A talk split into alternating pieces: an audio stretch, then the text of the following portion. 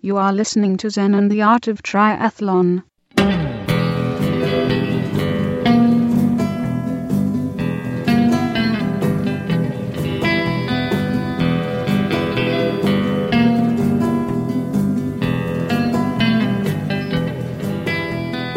Well, hey there, all you triathlon studs and studettes. This is Coach Brett with another great episode of Zen and the Art of Triathlon.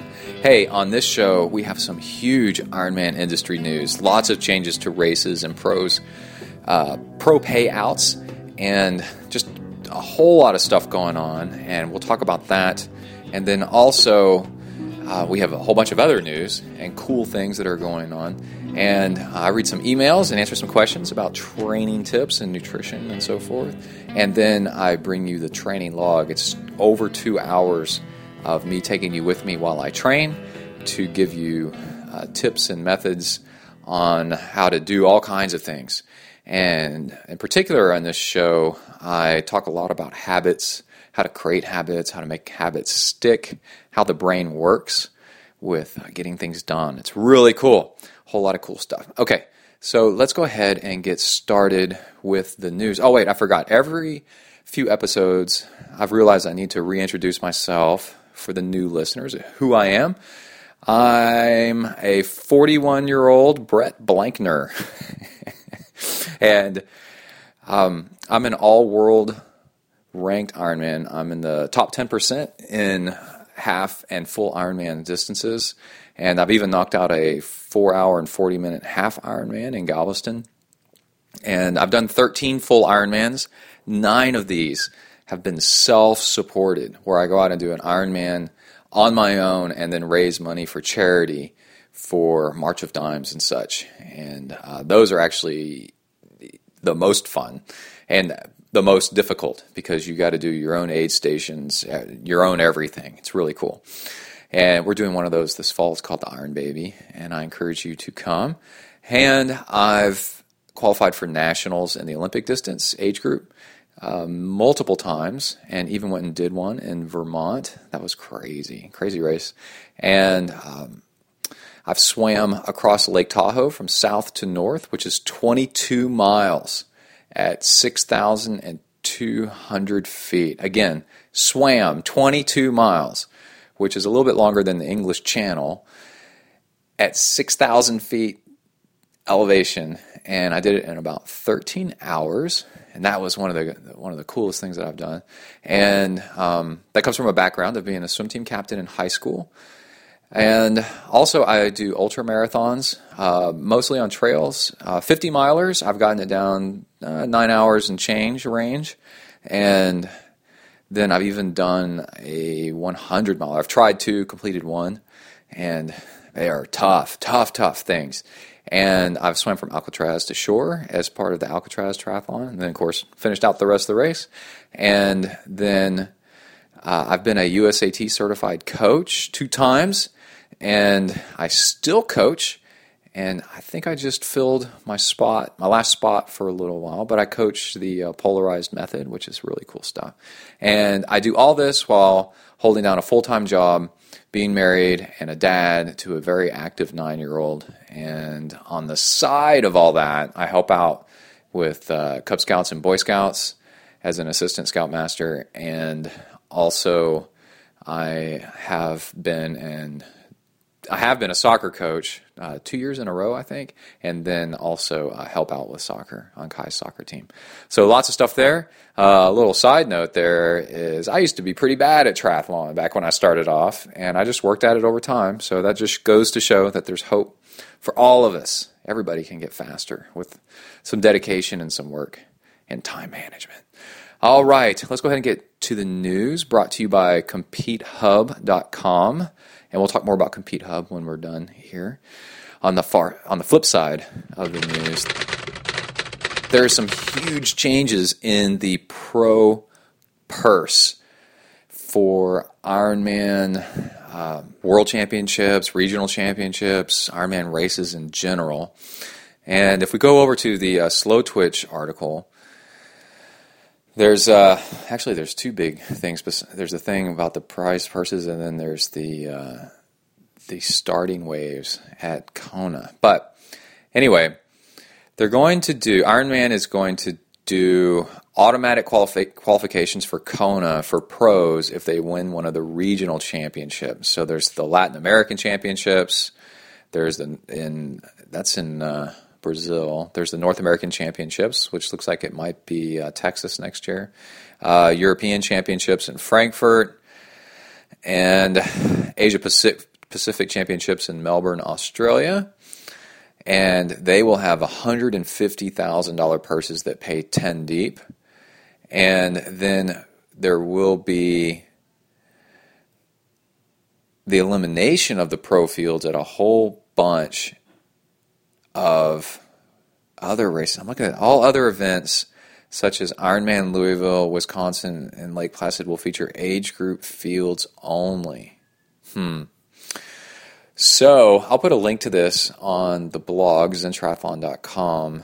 Um, a lot of people have been. It's it's uh man, it's this is a tough situation to describe. Ironman's trying to expand their brand, so they have so many races now, like 39 or something, just Ironmans, and um, you end up with them not being able. It's really expensive to put on an Ironman, and only so many people can sign up. It's not like a, a half marathon where how many people sign up for the Boston Marathon, right? Like tens of thousands. Well, in um, in an Ironman, you can only sign up like two or three thousand people, and then it's way bigger of uh, investment, time, and, and routing, and having to deal because of the 112 mile bike ride and the swim of having to get it pulled off. It costs a whole lot more money for them to pull it off so they're not as profitable as a uh, as a marathon, for example, or a half marathon, or even a 5K. It seems like so you um, they end up with not as much prize money to pay athletes. So they're trying this thing out where to get pros to get a deeper prize purse, they're gonna pay at specific races, and then other races have no prize purse. You can kind of see they shift the money around and pay bigger and deeper at the uh, regional championships and and then some other races. And somebody pointed out on Twitter that actually, on occasion, because the brand the races are so diluted now with so many races, and then uh, uh, only so many people, so many pros showing up to race them, that sometimes they'll pay eight deep, right? And um, there will only be seven pros showing up. And I think that's usually in the women's field. Um, so that's uh, interesting. And if you've been listening to podcast episodes lately, um, I'm very interested in the pros making a living off of this. So I'm not exactly sure how this will pan out, if it's good or bad. It's just a thing. So we'll find out more as this goes on. And then, this is something I do like. They're talking about the women's age group uh, will have a separate start f- from the uh, men's age group at, at Kona.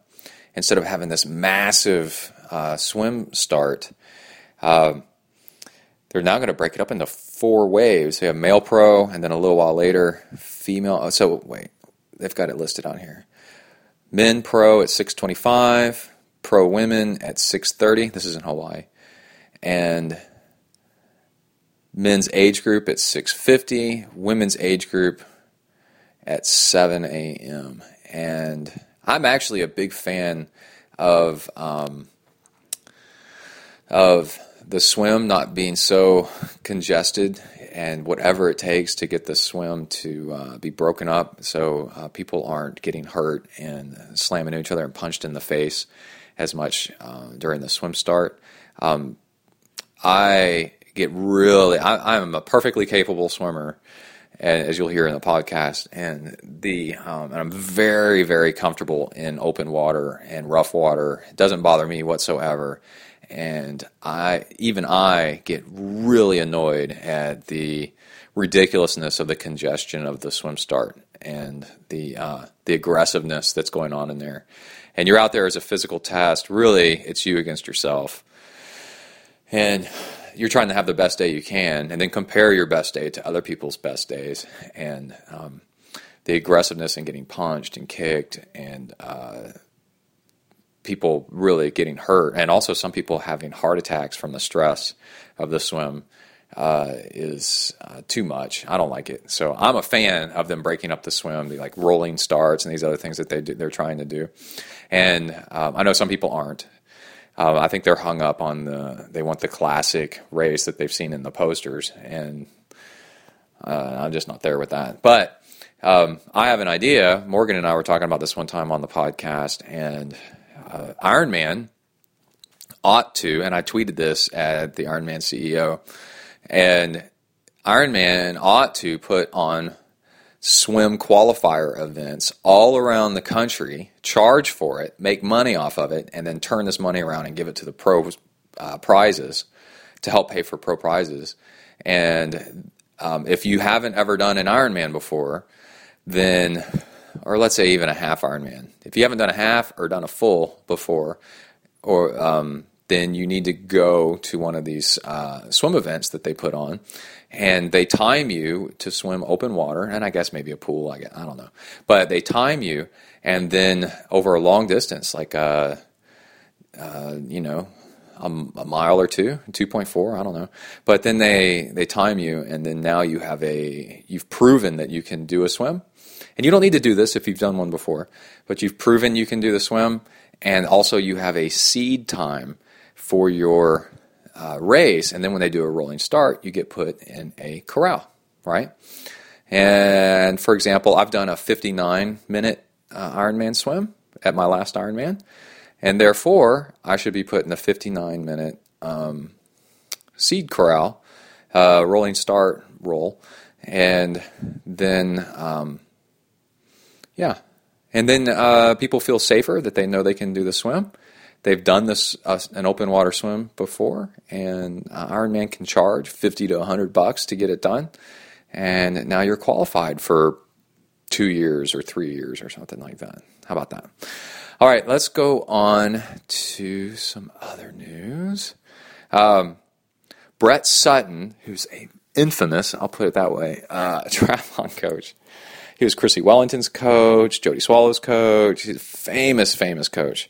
And um, he posted online this really cool uh, swim video. And I'll put it on the blog, and you can watch it there. And where he's going over the three R's, and I'll get I'll get to that in a second. But the swim, he's just on the deck yelling at the swimmers. And I grew up on swim teams, and I got to tell you, the best swim coaches are ones that are pissed off. the ones that are yelling at the swimmers and pacing back and forth and waving their arms all over the place.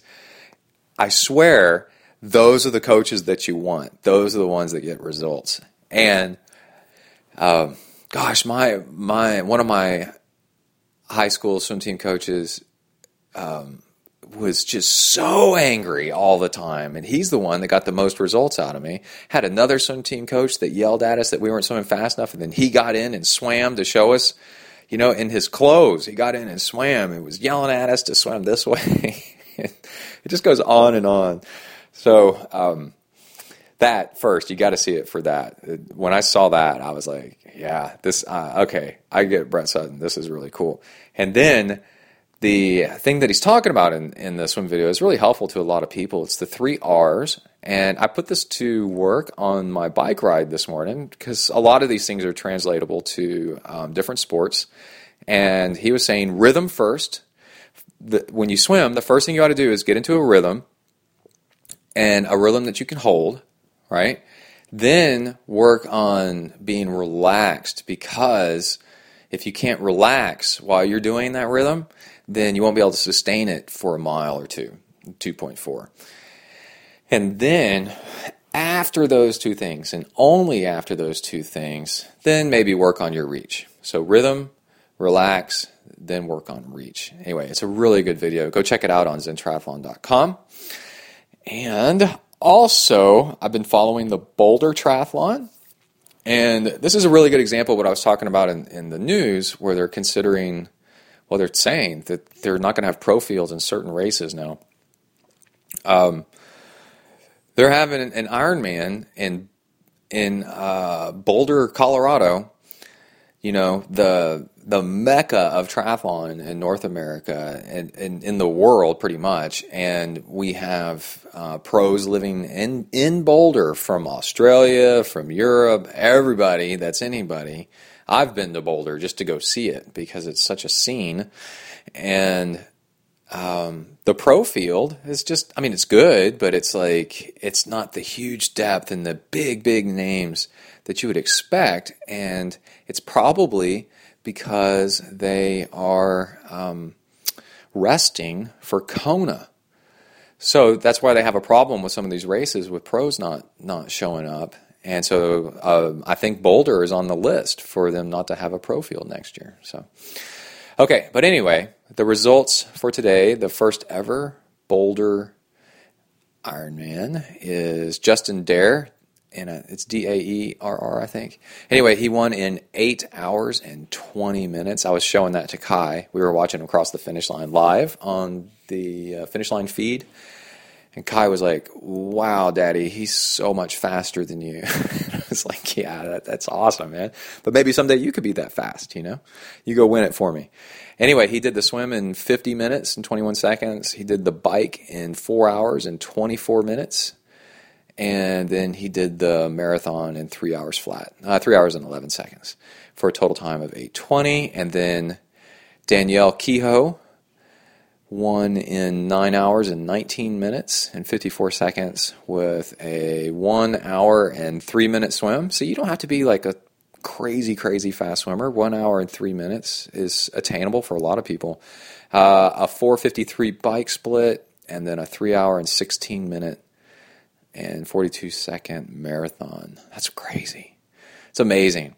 Okay, now let's go on to some nutrition news, I was listening to This Week in Paleo, which is a podcast, which is, I mean, it's paleo heavy, but what I really like is the host isn't um, convinced that there's only one way to do it, and he talks about that a lot. So he talks about different things that are being discovered. It's kind of like science, you know, just learning as you go. And um, the interesting tidbit, and I think it's at about 33 minutes in, um, is where he's talking about a study about people eating more because they exercise. That moving in general is what we used to do all the time, and that exercise is actually something we have to do because um, we're so sedentary all the time, and that's really unfortunate that actually were built to um, be moving all the time and sitting at a desk job and stuff and sitting in traffic is really bad for us. And this is really cool. They did, uh, they took two different groups, told the first group that they were going to go for a scenic walk, and they walked, I think it was uh, around two miles or something like that. I don't even think it was two miles, like a mile and a half maybe. And, um, and then, yeah, told them it was a scenic walk, and um, but you know measured their pace and kept them on track, but they didn't know it. And then they took a second group and told them that they were going to exercise walk and uh, walked them at the exact same pace as the first group. And then uh, while they were walking, said things like, All right, everybody, only one mile to go. You know, so it was more like exercise in appearance. Um, so the exact same pace, exact same distance. They fed them lunch afterwards, and the group that thought it was exercise ate 35% more dessert than the group that thought it was just a scenic walk. So the problem is is compensation. People have a people have an illusion that when they're exercising that they need to compensate for that exercise um, with more calories and it helps explain the problem where people exercise but don't seem to lose weight or enough weight and sometimes put weight on.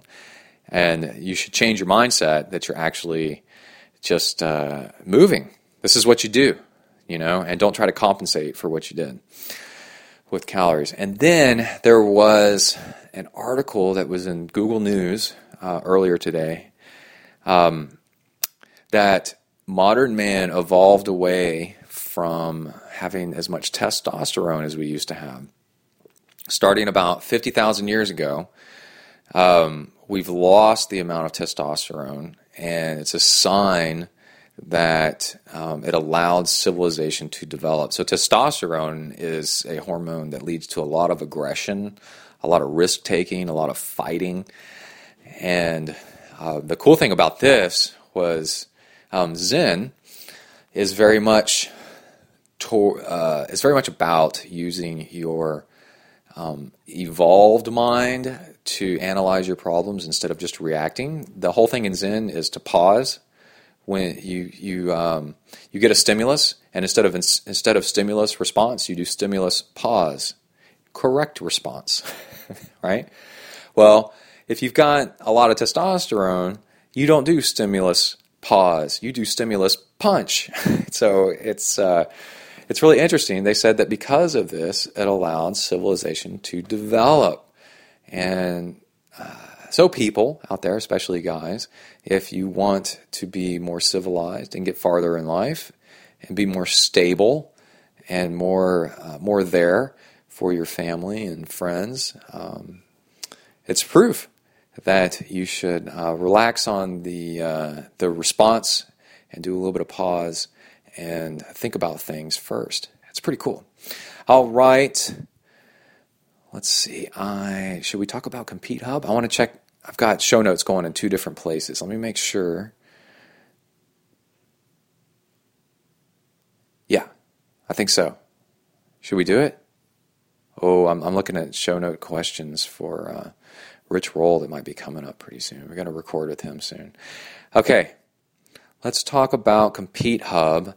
Uh, CompeteHub.com is a really cool place to find races. I was just on it. I think you might have heard it the last podcast. I was there, and then I saw the um, the Austin course in there. So it's a really cool place to go find races. Whoever else is doing races, it's set up a little bit like Facebook, but I think smarter and better. And um, I was just on there uh, and saw you know there's like elevation profiles and all kinds of cool stuff. So for example, one of the things I want to do and when, when I train is I want to make sure I'm training uh, with enough elevation gain to simulate the race in Austin, and this is really, really easy to do. And so I want you to go check out CompeteHub.com. They are a sponsor of the show. I've talked with them. I think we've interviewed them on the podcast, so they're a fan of the show. So give them your business. Try to use them to uh, research races and give them some feedback on how it's going. Okay. All right. Let's read some emails and some donations. So you can actually help support the show by uh, becoming a subscriber, which is less than a dollar an episode. Um, on zentriathlon.com, on the left hand side, there's a place to set up a recurring donation, and it's $3.95 a month. And that's jump change, man. That's a piece of cake. You can sign up for that, no problem.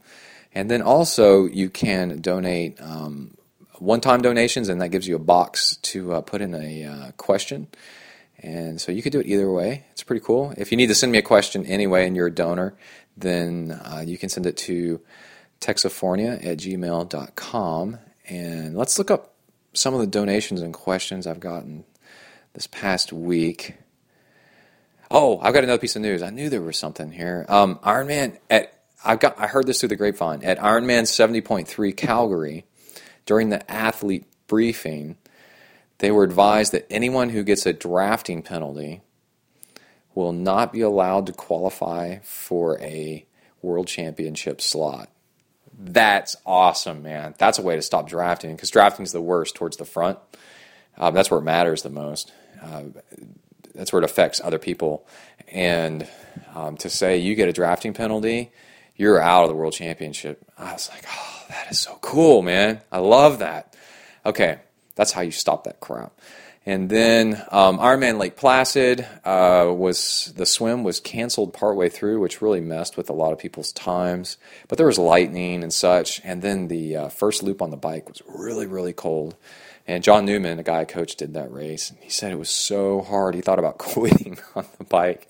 And John Newman is a badass. So when he was thinking about, uh, he said he was just shaking so bad that it, on because he was so cold that um, if he had to do that any longer, he was worried that he was gonna he was gonna have to quit. But then he toughed it out and uh, actually had a pretty good race. I'm really proud of him. All right, donations. We've got um, Vince. Oh, and he's got a he's got a, some questions here. Okay.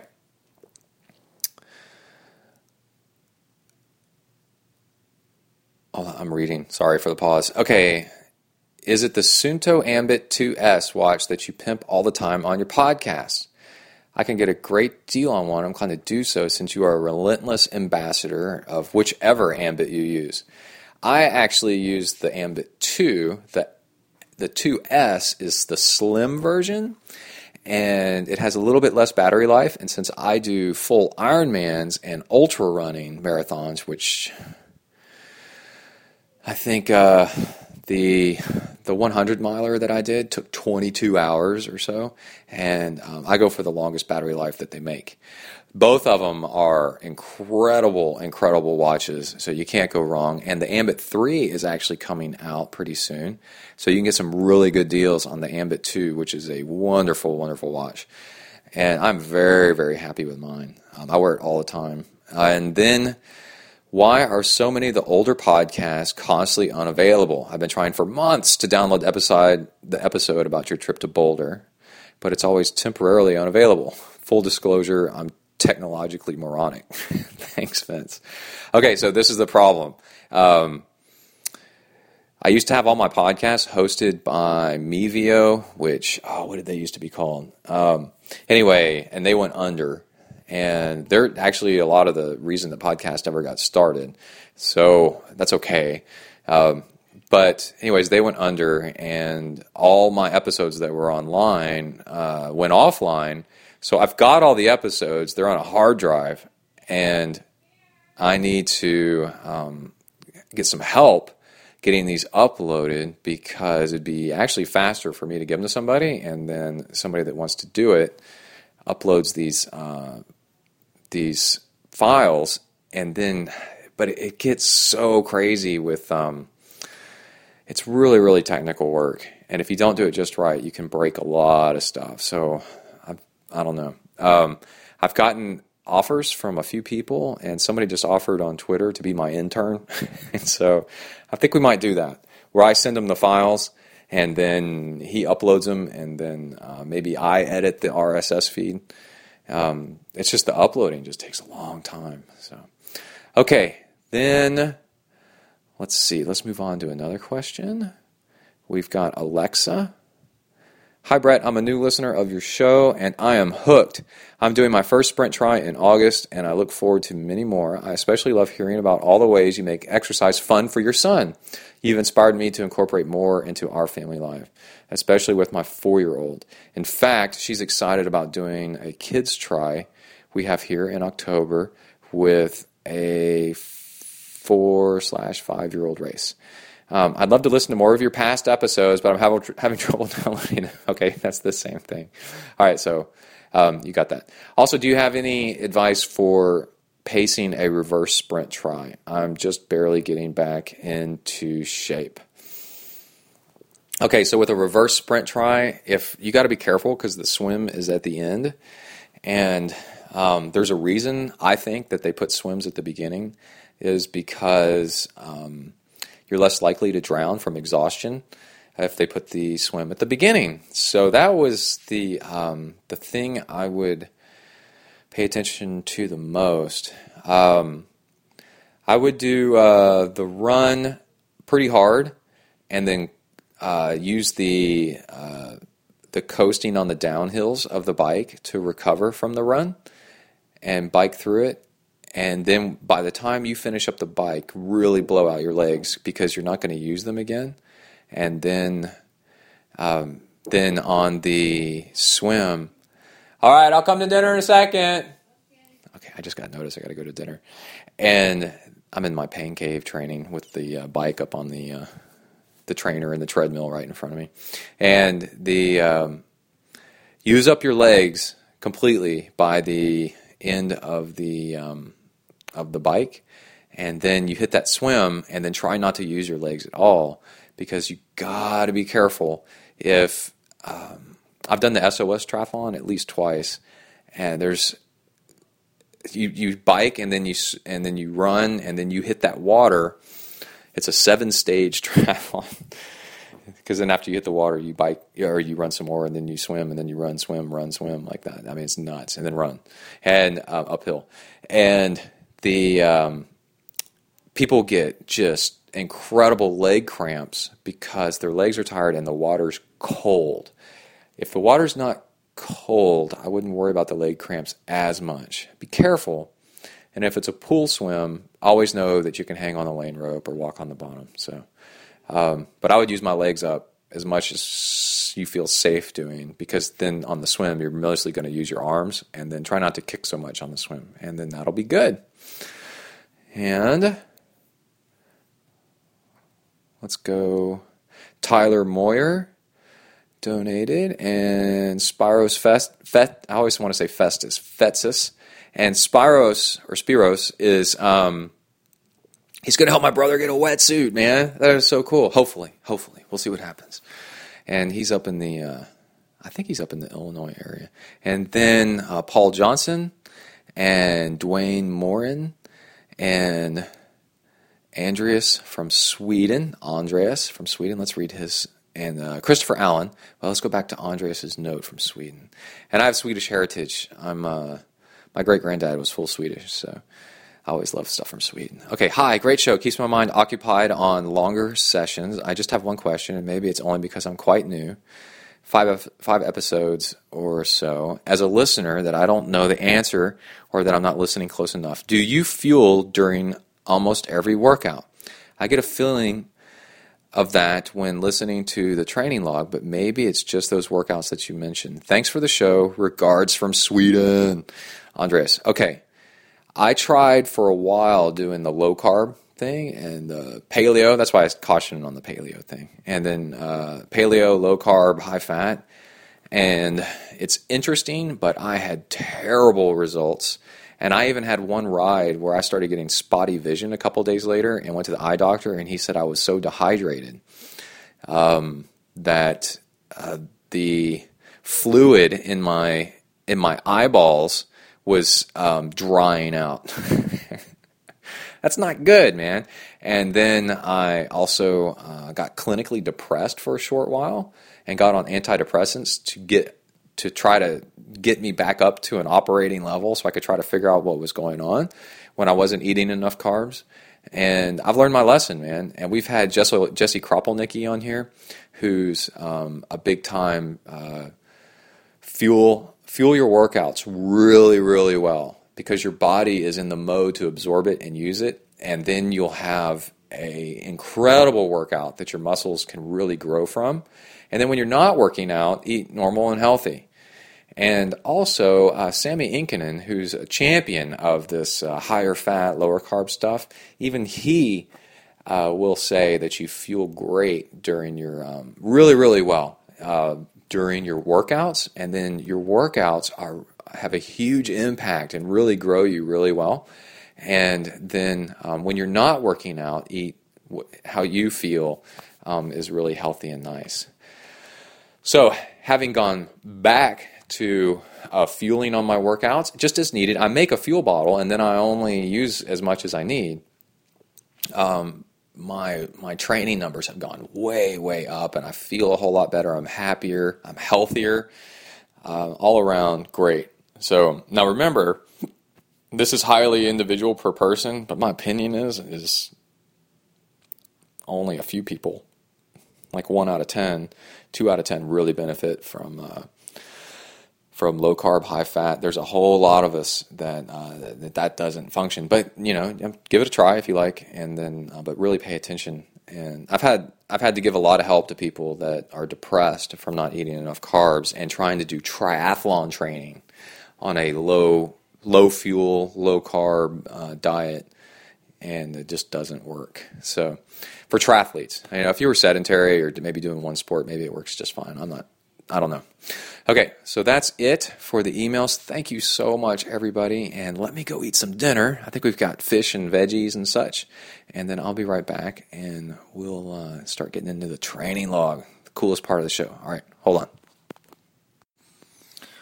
All right, I'm back. Dinner was really good. It was salmon, and I put a little sriracha sauce on mine, and then corn and new potatoes.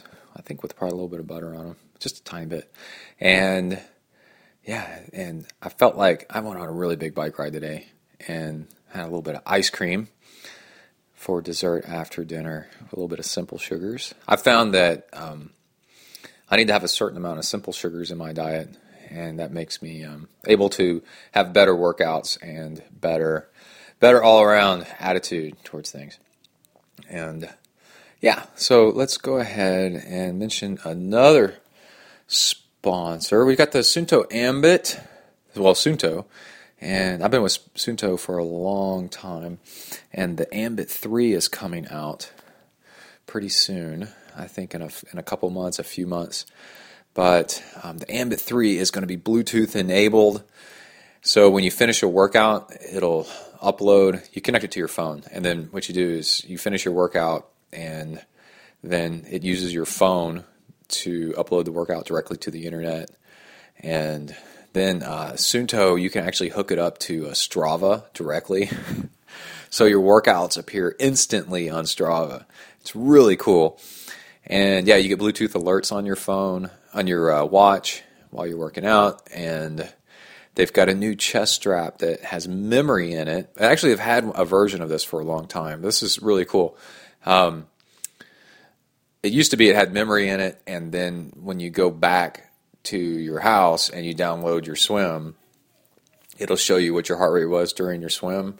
Well, this actually will hold your your your uh, heart rate data, um, and then as soon as it sees your watch, because when you're underwater, uh, uh, Bluetooth and and things like that don't transmit underwater, so that's a big problem.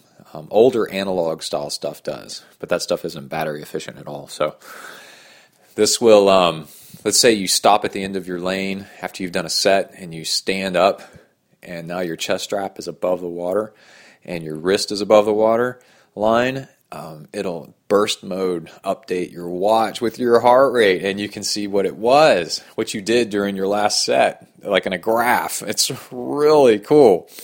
So there's a whole bunch more stuff like that with the Suunto Ambit 3 coming out. And like I was saying, there's uh, the Suunto Ambit 2 is all is an all around badass watch. I've been using it for quite a while, and I love it, love it, love it. And so go check them out. And also, we have, let's see, oh, Sufferfest, man. So discount code of 10% off if you use the code ZT Suffers, all caps. And I've been talking with the Sufferfest guys. These are training videos, uh, full triathlons where they yell at you to go faster and stuff. It's awesome, and it's a it's a fully branded, cool company with all kinds of cool stuff. And um, I've got some Sufferland. They call Suffer, Sufferfest has their territory. They call it Sufferland, Landria. And I've got a towel from them that you put over your bike, you know, to keep from getting sweat all over your bike. And it contains Sufferlandria holy water, which is your sweat. And um, it's just such a cool product and such a cool company, such a cool guy and uh, I'm so excited that we're buddies and friends with this guy, and um, you can't go wrong. So 10% off with discount code ZT Suffers, and let's see, Hornet Juice. Oh my God, man! One of the reasons I just killed it on today's bike ride.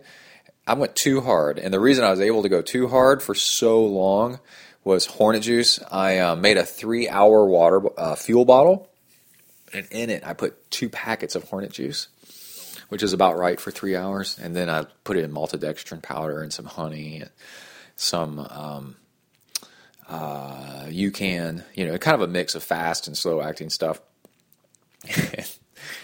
I, I, hit a record on today's bike ride. I put out 243 watts for th- almost three hours. I finished my 60 mile bike ride 15 minutes sooner than, than normal. And it has a lot to do. I ran out of fuel um, about two hours and 15 minutes in, just uh, about two hours in, just gone. No more fuel. I was like, oh crap. But weirdly enough, I was able to keep going at about 95% of what I was doing when I was fueling. And it's that hornet juice that was in there that um, activates fat burning like crazy, man.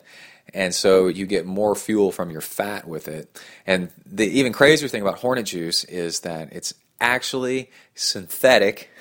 It's made in a lab. It's synthetic, uh, a replica of Japanese killer hornet saliva. And the thing about the Japanese killer hornet, it, it has it has the highest power to weight ratio and distance covered of any animal. For its size, it can like fly like 100 miles or something crazy like that. And people uh, scientists are like, how in the world does it do this? Well, in its saliva, it's got a mix of proteins that activates its body fat. And it's able to run on the body fat that it stores up like diesel fuel. And so they recreated it in a lab. And it's a, a specific amino acid blend, the proportions of one amino acid to the other. And it's made by Hornet Juice. And it comes from New Zealand, which is pretty freaking cool. And if you order it on the right side of the web page, then it directly goes to help out the podcast, and you get an email from me asking you how you're doing wherever you live. And then, um, yeah, it's a personal handwritten email by me. And then also, when it shows, when the Hornet Juice shows up, the uh, stamps come from New Zealand, man. It's really, really cool. So I love working with Hornet Juice. Been with them for a long, long time. And like I said, I use it, man. And I've had some, I have some killer results from this stuff. And no stomach upset either, which is really great. And then finally, we have Amrita bars, which when I was done with my workout, the first thing I did was get an Amrita chocolate maca bar and uh, eat that with just a little bit of ice cream, and it was so good. So Amrita bars make um, they make date bars, so they're like granola bars, but they're actually even better. They're made out of dates, and then there's like pineapple, chia, and raisin, cinnamon, apple, and things like that. And uh, they got seeds in them instead of uh, nuts. So if you have a nut allergy, that helps out a lot. It's got cardamom in them, in a lot of them, and that helps soothe the stomach. And they're like 200 and something calories a pop. So, but they're actually easily digestible, so they make for really good uh, bike fuel. Really, really good. And then um, Arshad with Amrita has been on the show a few times, and it's I love working with this guy, and uh, it's just a great, great company. And you can get 15% off with discount code ZEN, all capital letters Z E N, if you go to amritahealthfoods.com. And Amrita is spelled A M R I T A. Amritahealthfoods.com. They have a whole bunch of flavors, and they got you know, for working out, and they've got recovery, and I just love them. And they actually sponsor a lot of triathletes, and everybody is super, super happy with the stuff. And it's all organic, and it's just like, man, it's just awesome. It's a great way to go. Great way to go. So, okay, I think that's it for all the news and donations and sponsors and stuff. So let's go ahead and get started with the training log. Okay, this episode we start off at the beach. I go surfing with the family down in Port Aransas, Texas, which is uh, got some really good surfing and beach scene, and people drive around in golf carts, and it's just nuts. So you can hear some. Eventually, you get around to hearing. Uh, I take the recorder out with me. Um, as I go to surf, and I bury my phone in the uh, sand. So I'm walking along carrying a longboard under under my arm, talking about what's going on, and um, and you hear seagulls and stuff like that. And then um, that's the uh, the surf trip, the beach uh, family vacation. Do I go surfing like three times and talk about all about how open water swimming and surfing and stuff can really help your swim.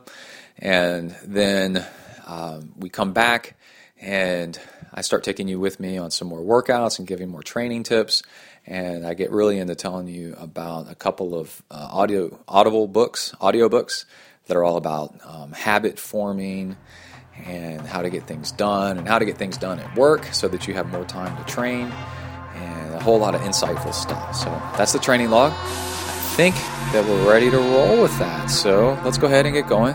Here is the training log. You are entering the ZenTri training log zone. Huneli. Hi, everybody. My name's Brett. I'm a triathlete. I decided it's time I got some friends more suited to my status. But Joe, we've been friends for years. Hey, we all make mistakes. Come on, dudes, let's go exercise! Exercise! Yeah! I'm gonna do sit-ups till I poop myself! All right, welcome to a new training log. We're at the beach. I'm looking out the window. I'm three stories up, and I see the ocean breaking waves over there, over the sand dunes full of rattlesnakes here in Texas. That's what we have in the sand dunes. uh, word of warning don't go in the sand dunes, they're full of rattlesnakes. And we're in Port Aransas, Texas, which is just around the corner from Corpus Christi. And wow, it's pretty epic outside. And I've been surfing. We're on day two and a half of our vacation. And um, I've been doing lots of interesting tips and tricks on training that I'd love to share with you guys. And uh, let me let me uh, get some uh, podcasting aid going here. It's called a Shiner Bock beer, which is famous in Texas. And I went surfing this morning. Let me see if I can find a, a, a beer bottle opener. I went surfing this morning, and the waves are up, but the current is coming from the it's coming from the south, and it's come it's going parallel to the to the uh, shore, and the current is nuts. So let me tell you what I did after I opened my beer.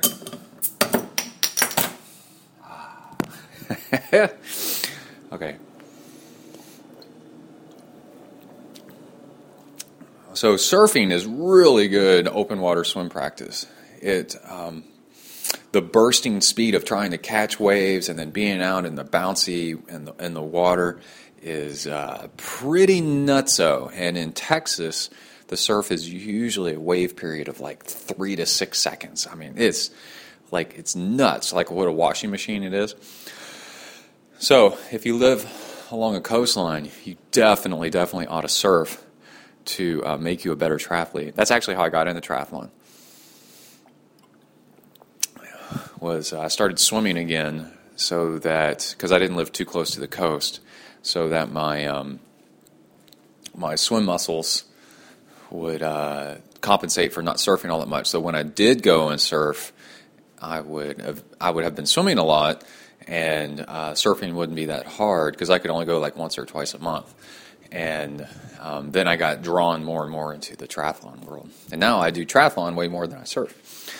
But I have lots of uh, surfboards. On the way down here, we brought three surfboards. All we actually own four, but I brought down three. I got a nine foot longboard, which a longboard is really nice for open water swim practice. You can just lay on it and then just paddle around in the prone position, which actually I did this morning with this uh, this current that's going sideways across the front of the beach. Here is um, I would paddle against it and make almost zero progress, and would paddle against it for like five, ten minutes, and then I'd sit up on the board and wait for the um, for waves, which there's tons of. I'm just waiting for a good wave, and I'd catch a couple waves, and by then I'm back past the hotel again, and I got to turn around and paddle back up. And I did that yesterday morning, and then this morning, and uh, it's been a ton of fun. What's really cool is I've been surfing long enough where I no longer worry about being able to stand. I haven't surfed in a year. It's been exactly a year, and I stood up on my first try. so I'm like, okay, well, we don't have to worry about that anymore. Brett, Brett can surf, and um, I guess if you do it long enough, then it's something you always remember. So, and um, I don't want to talk totally about surfing and open water swimming, but uh, the what it does is it really works your arms and shoulders. And actually, I cut it short yesterday. I quit before I wanted to because, in my experience, you'll um, you won't be able to surf every day. And I want to surf every day while I'm here. If you do it too much the first day, that's a good training tip right there. So if you haven't done something in a long time, and you want to get back into it, take it really easy and cut it short the first couple of times, and um, because you're going to be really beat up the next day. Last summer, I didn't do that, and I ended up cracking a rib or separating a rib from uh, trying too hard and then getting thrown around. And um, also, yesterday, I took Emily and Kai for their first paddleboard session, which we'll probably get them on the air here in a little bit to tell us about it. We went to a board house here in Port Aransas. Uh, Port Aransas, uh, last summer I recorded a podcast as well, and I interviewed the guy or I told you about the guy that I ran into the parking lot that had actually owns the moped from the Legend of Billie Jean, which was filmed here in Port Aransas. It was supposed to be in Corpus Christi, but it was filmed here in Port Aransas. And um, anyway, so I went to Board House down the uh, down the way here, and, and on this island, everybody. Not everybody, but about half the people are driving around in golf carts. So it's kind of like Catalina Island, but um, way trashier. I like to say but in a good way. It's fun. It's laid back Texas stuff. So the uh, the the uh, surf shop had paddle boards, but they were all rented out for the weekend ahead of time. And uh, they had just gotten one back in for repairs, and so we threw it on the top of the Nissan Xterra, which I have surfboard pads from round bars, but Nissan Xterras have like bigger, flatter bars. And well, I'll get back to that in a minute. The gang's back. Hold on. Okay, they're back. So we got some noise here. so we rented um, a paddleboard at uh, Board House, and for the pads on the Xterra, um, my regular surfboard pads for my Honda Element and for my old truck won't work because they won't wrap around these big flat bars. And so, in an emergency, I grabbed yoga mats, which are the squishy, plasticky material. Subway sandwiches are made out of. Do what? That Subway sandwiches are made out of. Yeah, they're made out of Subway sandwich bread. Thanks, thanks, Emily. And um, laid those across the the uh, bars, and then put the surfboards on top of that for the trip down here, like a five hour drive, and it was that worked great. And then the paddleboard fit on top with the uh, the the cinch down cam uh, straps that I used to use for my motorcycle.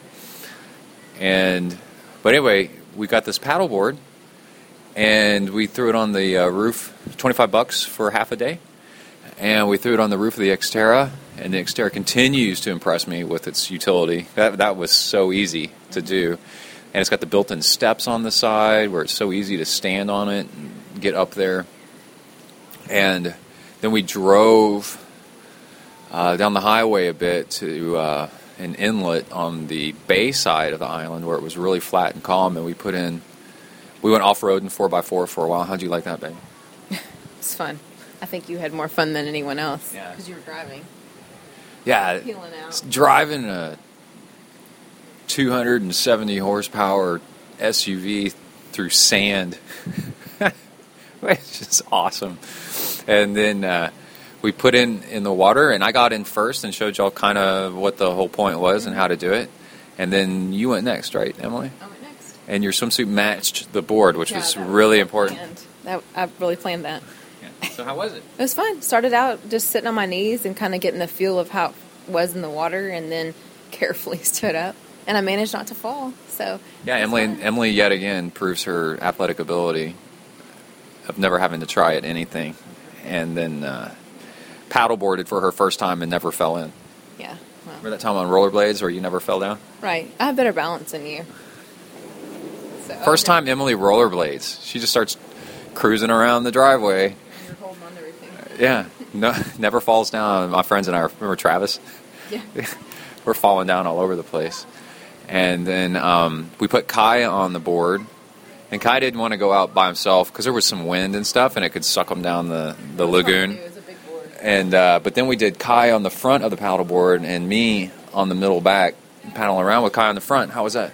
Good. Do you remember when we went down that ways for a while and there was a guy fishing with a dog? Yeah. Is that kind of cool? Yeah. What'd you like about the paddleboard? Exploring and Yeah. stuff. Laying on the front. Yeah. Yeah. And That's that's it. Yeah, yeah, yeah. Yeah, yeah, Did you yeah. and Daddy see a rattlesnake?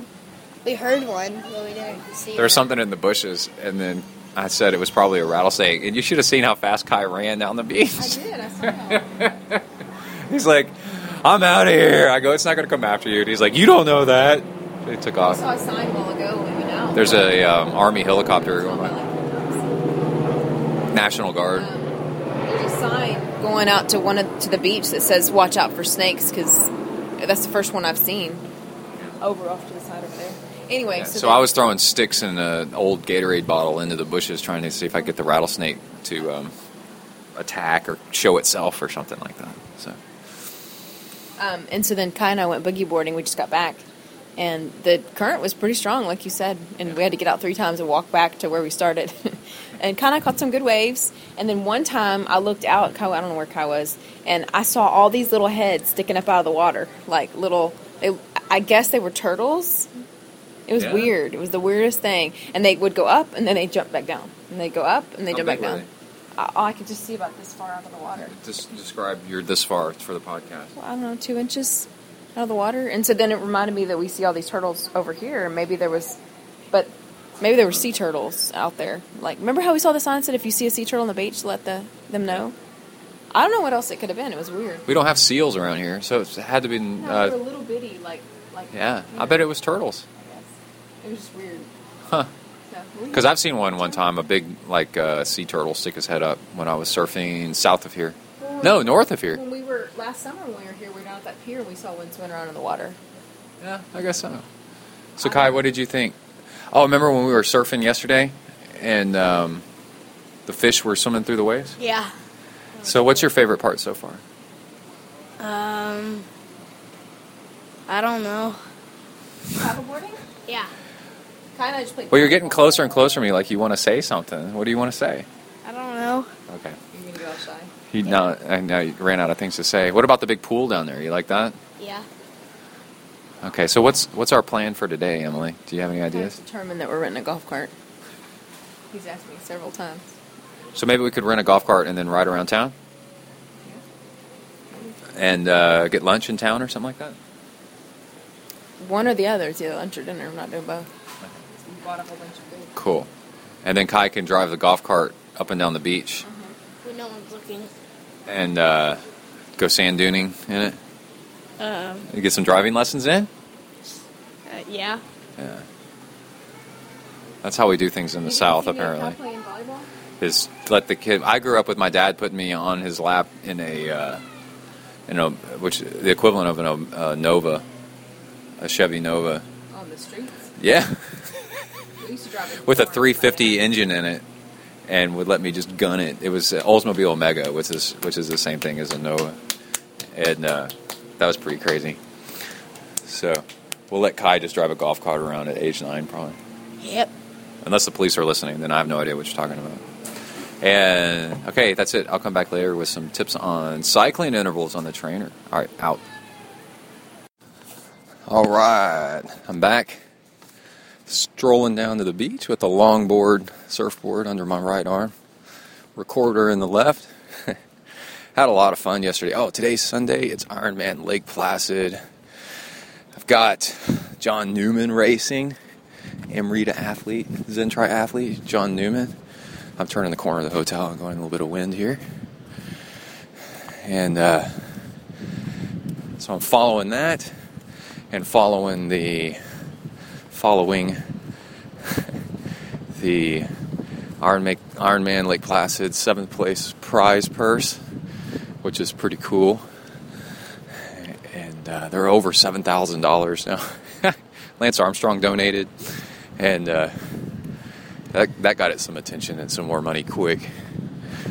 And also, uh, let's see, I was listening to a podcast with oh, the James Altucher podcast. It had Jim Norton in it, and I heard something that I thought was pretty cool that I've been noticing myself. I turned 41 just a few days ago, and they were talking about at some point you get old enough you're you're too old to be embarrassed anymore or to be embarrassed by being embarrassed right i guess it's like you've seen enough to realize what stuff doesn't really matter and you shouldn't be embarrassed about. And then uh, also, I think life's too short to get embarrassed anymore. They were talking about that. That was pretty cool. So, Emily yesterday, she brought this hat. And it's a cool hat. Just she never wears any hats. So Kai and I were kind of teasing her about it. Like, what's up with the hat? You know. So that's over the past couple of days. So yesterday, she, um, we left the hotel to go do stuff during the day, and she didn't have the hat. We're like, "Where's the hat?" She goes, "You guys are just gonna make fun of me." We're like, "Oh, come on, get the hat." And Emily's really stubborn. She's like, "No, I'm not gonna get the hat." And I said, "We're not going anywhere. We're outside the hotel now, like on the the walkway that's on our floor, outside the hotel room, but we're still in the hotel." She's and I said, "We're not going anywhere until you get your hat." I wish I recorded this because this was good. And she said, "I'm not going to wear it. You can't make me wear it." So there was a standoff there for a while, and we were laughing at how stubborn she was. And then, so I, uh, what did I do? I, uh, I go fine, and I laid down on the floor of the hotel, of our floors, kind of lobby area for the third floor. And Emily goes, "What are you doing?" And I said, "I'm laying here until you go get your uh, your hat." And Kai started laughing. She goes, "Get up, get up! You're embarrassing me." And I'm like, "I don't care." so we had an embarrassment standoff, and then people started walking by, and I said, "I'm not drunk. She just won't go get her hat." And the guy that was with the couple laughed. He goes, "Oh yeah." so anyway, that was good stuff. All right. So a little bit about consistency is uh, because I'm. It's it's good to have consistent training because you can tell what things work and what things don't by changing things up. If you do the if you repeat the same thing day to day. So today's surfing is a repeat of yesterday, and yesterday it was a repeat of the day before that. And I felt a little weak towards the end, like I ran out of out of fuel towards the end. So for breakfast today, I uh, ate a little bit more um, juice, drank a little bit more juice with the same meal, and we're going to see if that helps. All right. You can hear the surf, seagulls maybe. And I'm going to uh, bury my phone in the sand in a Ziploc with my flip flops, and I think we got something. See y'all in about an hour. Out. All right. I'm walking up the stairwell to the condos, three floors up. They don't have a first floor because hurricanes blow out the first floor of everything around here. So the second floor is really the third floor. Epic surf session. After a while, about half the time I was out there, I was out there 50 something minutes, 5 0 surfing. I decided to go out further, out onto the third sandbar, where the bigger waves were. They're about five foot out there, um, but really unpredictable. Maybe the occasional six foot. Yeah, I'm looking at me. Yeah, and uh, caught some big cruisers. But speaking of cruisers, you got to watch out because that's where the cruiser sharks hang out. And there's mullet, which is a bait fish, schooling with their heads out of the water. When you see those, that means that sharks are nearby. Here's Kai. How was it? Good. so you rode the board? Yes. All right. Emily's in the shower cleaning up. We'll interview her when she gets out. But Emily, Emily stood up three times, right, May? That's right. So Fun. that's right. so oh, it feels good. I got the surfboard loaded on the car. Got two more boards to go, which we never rode, which is okay. It's better to have too many than too few. And I need a snack. and, and the extra uh, juice I drank before I went really came in handy. And it would take the current side current wasn't quite as strong as yesterday, but it's still strong. It wasn't scary like it was yesterday. And I timed it. It would take five minutes of pretty strong paddling, which is like a nice interval. um, to get to one side of the hotel, and then I'd park myself and catch a few waves. And then I'd be on the other side of this huge con- condo hotel thing because of the current. And then I'd paddle back five minutes and uh, park myself again. But it was really cool catching one of these huge waves. I caught, I think it was two or three really big waves. And um, I got my fill for the trip because I caught one and it scared me. It was so big and so fast. And then after I, I got control of it, and then it doubled up and caught another wave and then went kept going. So it was kind of a longer ride. And then it threw me towards the end, and uh, like a bucking bronco. And then I s- slammed into the water so hard it rammed salt water up my nose, all in one ride. And that's worth a million bucks right there. So, whew. And then I, uh, I put my flip flops over where I buried my phone in the sand and with arrows pointed at it so I could find it really easily, and uh, dug it out, and it's fine. So that's pretty cool. All right, out, bang. I forgot. I wanted to mention that the I almost got my hand ripped off by the by the ankle cord, by the leash to the surfboard, and uh, the way we got Emily out there, she wanted to do it was Emily used to surf in California. She she can surf just fine. In fact, you stood up on your second try today, right, Bay? Where'd you go? And uh, and so we went out where I could just barely stand, and uh, the waves were breaking right there. And Gulf Coast surfing, wind driven surf, is crazy. It's like a six second wave period, which is nuts. It's like a washing machine. And so Emily laid on the board, and then I would stand. I'm about chest deep, and uh, I would wait. Emily would be facing towards the beach, and I would wait just a little bit, and it's rocking and rolling all over the place. It's pretty wild, right, baby? And then I uh, would shove, and I basically couldn't give you any warning, right? Because the waves are so like sporadic, and you have to l- really learn to, to read the waves. So I would just shove. the first time I did that, Emily takes off on a wave, screaming like "woo," you know, and um, the, the the cord, the um, the surfboard leash, which is connected to her ankle, and then the tail of the surfboard had wrapped itself around my wrist, and it pulled on my thumb like super hard, and now at the base of my thumb, it hurts like really bad. And so you think like that's like the most dangerous thing in any kind of aquatic anything, sailing. You see this like on those those fishing shows up in up in uh, Alaska, where um, you just no matter what, you don't want to get caught up in lines.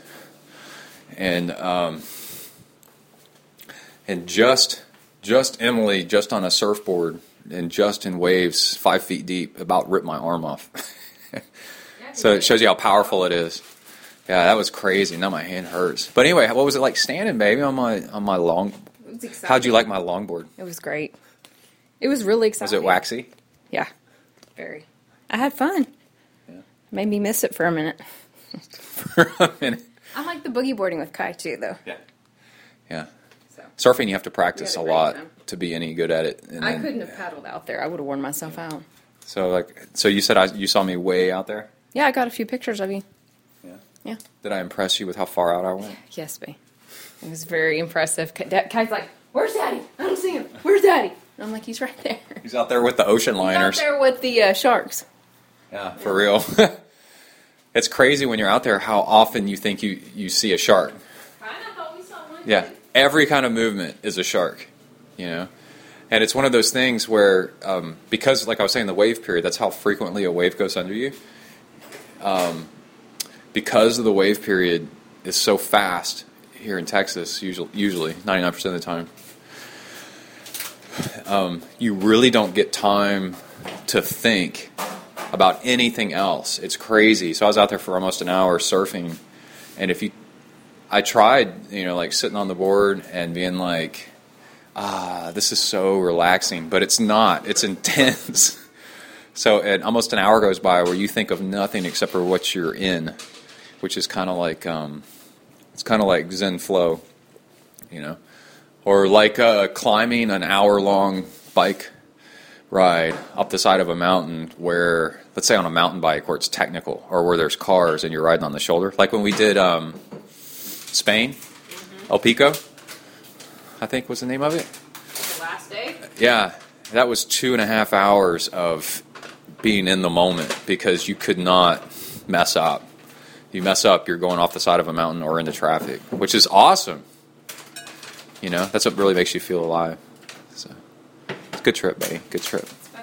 So now Emily's making pancakes, Yep. and I'm having a Shiner Bock. Shiner Bock. Beer I started pancakes. speaking into the beer like it was a microphone. That's a Shiner Bock. I've only had a couple sips, right? Sure. It's great, hey? You don't want. You remember Tank. You don't want to return into Tank. Do you remember that? Um, on old school? old school Will Ferrell's character, where if he got drunk, he turned. Everybody's going streaking. Remember? It, he's running down the street like- naked. She's like, honey, there's no one. Look around. There's no one behind you. Must be cold out. So, and Kai is building houses like crazy in Minecraft, like Rich Roll's kids, from what I understand. Right, Kai? Yeah. Lots of swimming pools. Yep. So, Kai, what was up with the uh, big trash sack that you found in the water and we're dragging around with you? Onions. It was a big onion bag? Yeah. Why? I don't know. Oh, how was driving down the beach for like eternity yesterday into the sand and everything? It was pretty interesting. Okay. All right. I thought you, you said Morgan's kids, not Rich Roll. They both do. Yeah. All right. Oh, and Jamie Patrick swam some crazy thing across Lake Mead yesterday. So, how many hours did it say? Nine hours? So let's say it was eight or nine hours. No. I don't think it was ten. I'm not sure what he swam, but it was um, 82 degree water and 106 degrees temperature outside. So just imagine how hard that was. So big props to Ultra Swimmer on Twitter. All right, out, bang.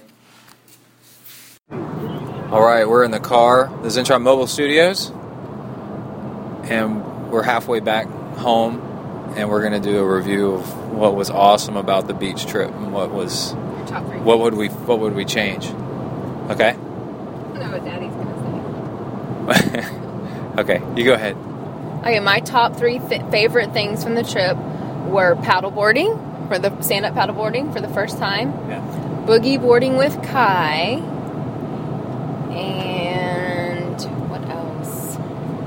Uh, what about like uh, going to get ice cream at the coffee shop? Yeah, going to get ice cream last night at the coffee shop was pretty cool. Those are my top three things. Oh, and playing cards with Kai, like out on the on the patio. Yeah. Those are my favorite things. Yeah. Okay. Oh, you Kai.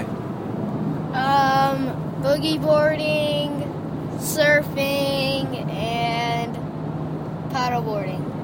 Okay. Let's see. My favorite things were surfing with you guys, and that mommy stood up. First try, second try, whatever. First good wave that you caught, even though it ripped off my thumb. Yeah, So even though you tried to kill me. not the first time. And let's see. Another thing is I figured out how far out to go to catch some really good waves on the last day. That was one of my favorite things, and I got salt water up my nose. I love that. And then another thing was um, finding a place to rent a paddleboard Yeah. and put it in. And I think I think I know a better place to put it in next time. And that the roof rack worked for the Xterra so well for this kind of stuff, Yeah. which makes me think all these things are like next time, next time that we go, or even just me or me and Kai or Happy it worked this time. any of us go to the beach or get a paddleboard on lakes. Like the future looks bright, so bright I got to wear shades. Or we could have rented a kayak. There's so many things we could have done. Yeah. Okay. So what things would you have changed, babe? Well, how long it took to get on and off the ferry this trip? Because the first trip we didn't have that problem. I didn't like that. An hour, hour and a half wait. Yeah. It's Both freaking stupid. That's all I'm going to say because I'm sure you'll say enough about everything else. The other thing didn't bother me as much. Oh, I just heard loud neighbors, but whatever. Yeah, those didn't bother me. I didn't notice them. You were in a deep sleep by then. When I go to bed, I'm What out. about you, Daddy? Why don't you share your? Uh, let's see the the 40 year old frat party going on in the in the pool all through the middle of the day when I wanted to relax. I, I, ob- party? yeah, the Bon Jovi playing on the speaker system at Over full blast, And over and over. and really drunk guys um, being annoying on purpose, and just so loud.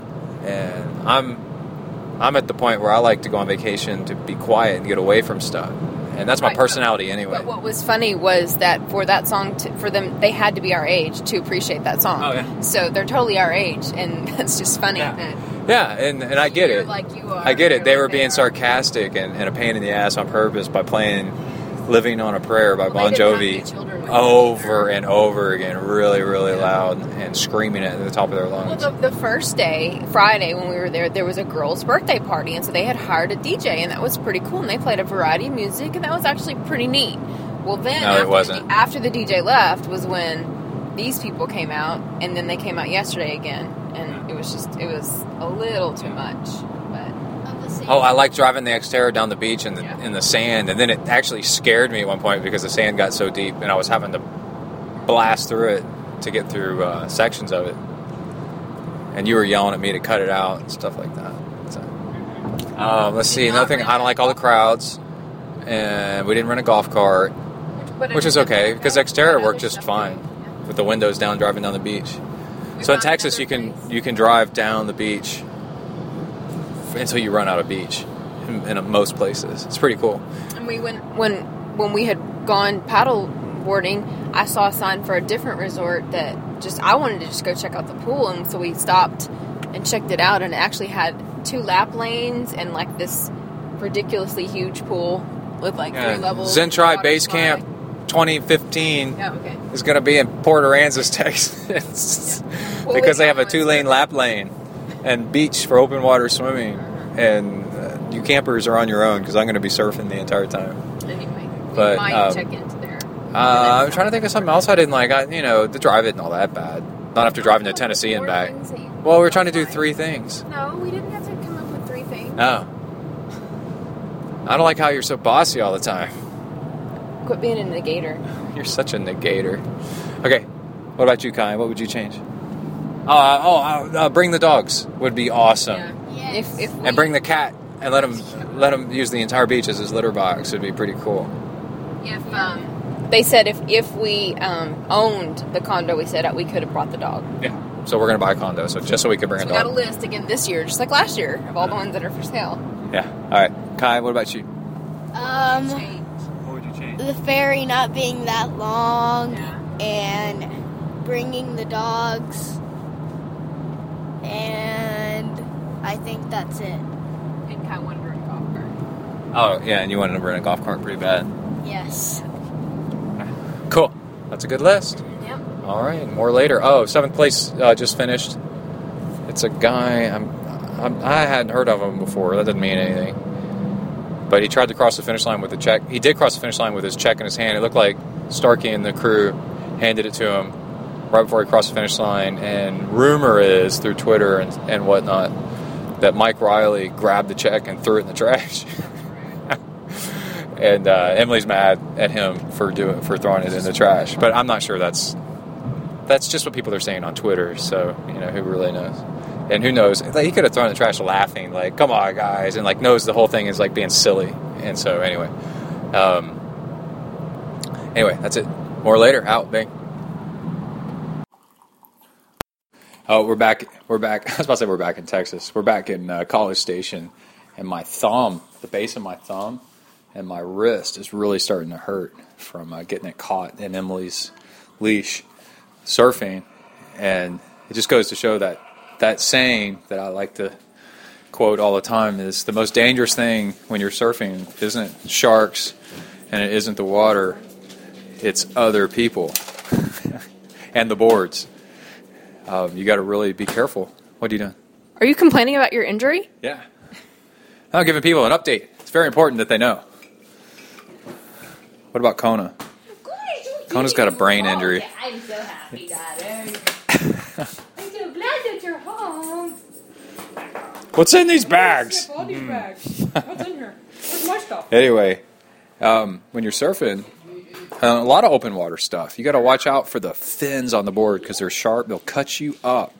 and then getting hit with somebody else when they fall off the board and the board comes back and hits you, or your own board actually. So, what are you laughing at? Your own board with a person on it. Yeah, with an Emily on it. It's apparently the most dangerous thing in the world. Hold on, making a coffee. And then there's more drama with Ironman Lake Placid. I gotta go catch up. Out. All right, I'm out running with Kona. 6 a.m. Monday morning. And I'm actually pretty stoked. I'm pretty proud of myself. After a four day vacation and all that driving yesterday, four and a half hours, back to the house to be up and at it. Found all my gear and hit the road at 6. So I'm done at 7, be at work at 8. and it is much cooler in the morning, so I can run with the dog a lot longer. So he gets his exercise. It's all good.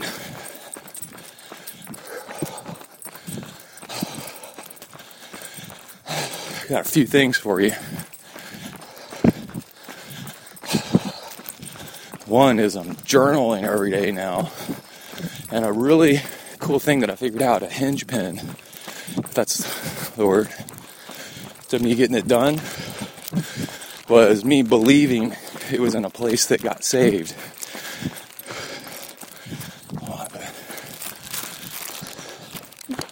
So, David Allen, of getting things done, said one of the most important things is your brain has to believe that when you write down a task, that it's in a place where you're going to remember it.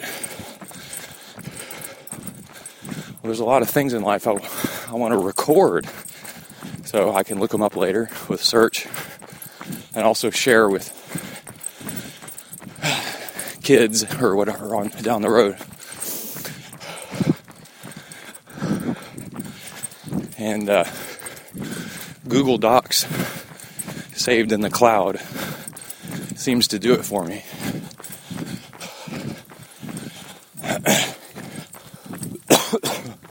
because I, I seem to have faith that they'll be there for a long time, that everything's saved, right? So if I ever need to get it out to another format, it'll be a piece of cake. Instead of some, you know, one off tasking software or something like that where you record notes owner gets hit by a bus and suddenly the whole system goes under. And now everything's lost. So there's that. So I'm journaling every day. It's pretty cool. And then another thing is a mindset of productivity and being organized and getting things done. You the energy to work out and train and do all this stuff is something to remember that speed gives you control. And what I mean by that, if you don't make your choices of when you run, swim, bike, get your work done, other work, you know, work, work, somebody else is going to make it up for you.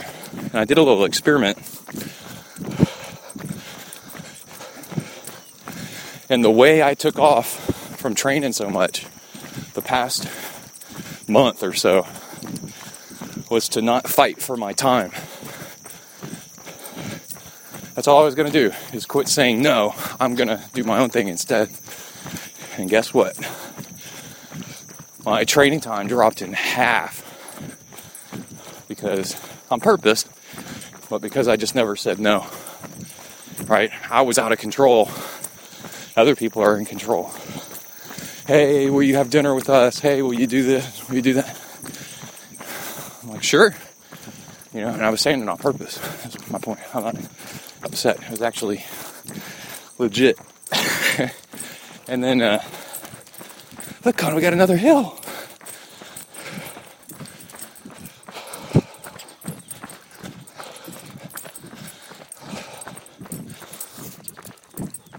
So, speed, your own speed of doing stuff,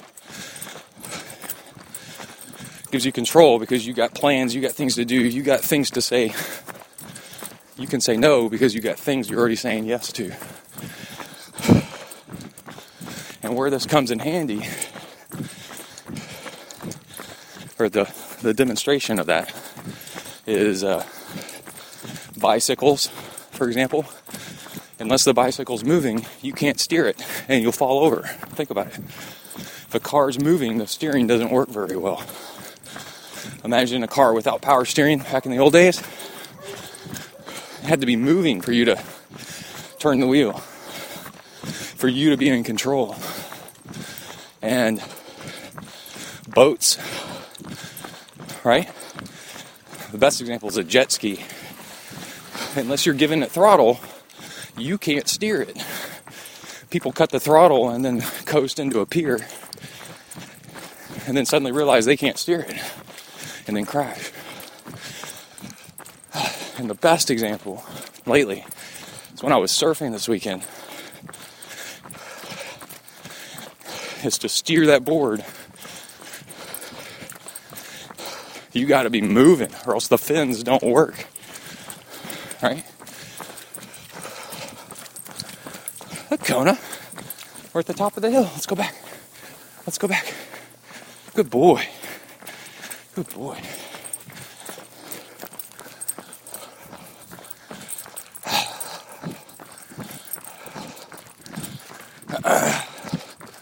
So, biggest complaint in triathletes is not enough time to train. You know how to find enough time to train?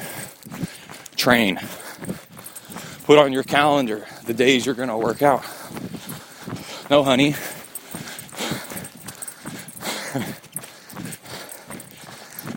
I can't juggle gravel or whatever you want me to do that day. I've got a bike ride. See, it's on the calendar. So, velocity. Velocity gives you control.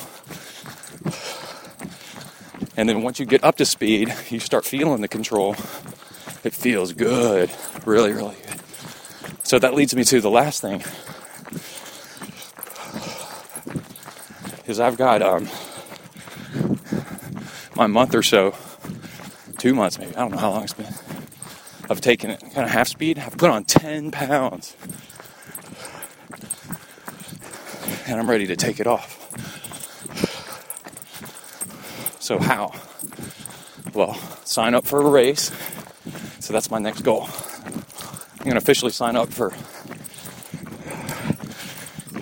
Austin 70.3, Longhorn 70.3. Now I've got something to aim at, right? Steer my boat at that. And then I need to get up to speed so the steering actually works. That means training and then little corrections as I go. How about that?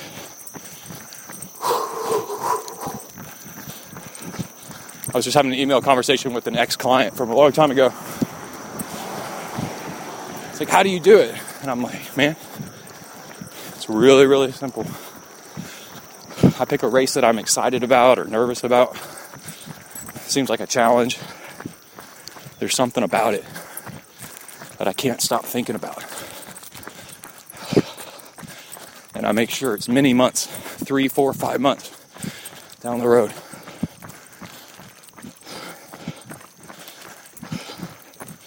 And that gets me training.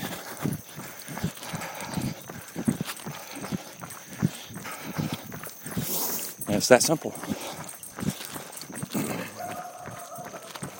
Morning.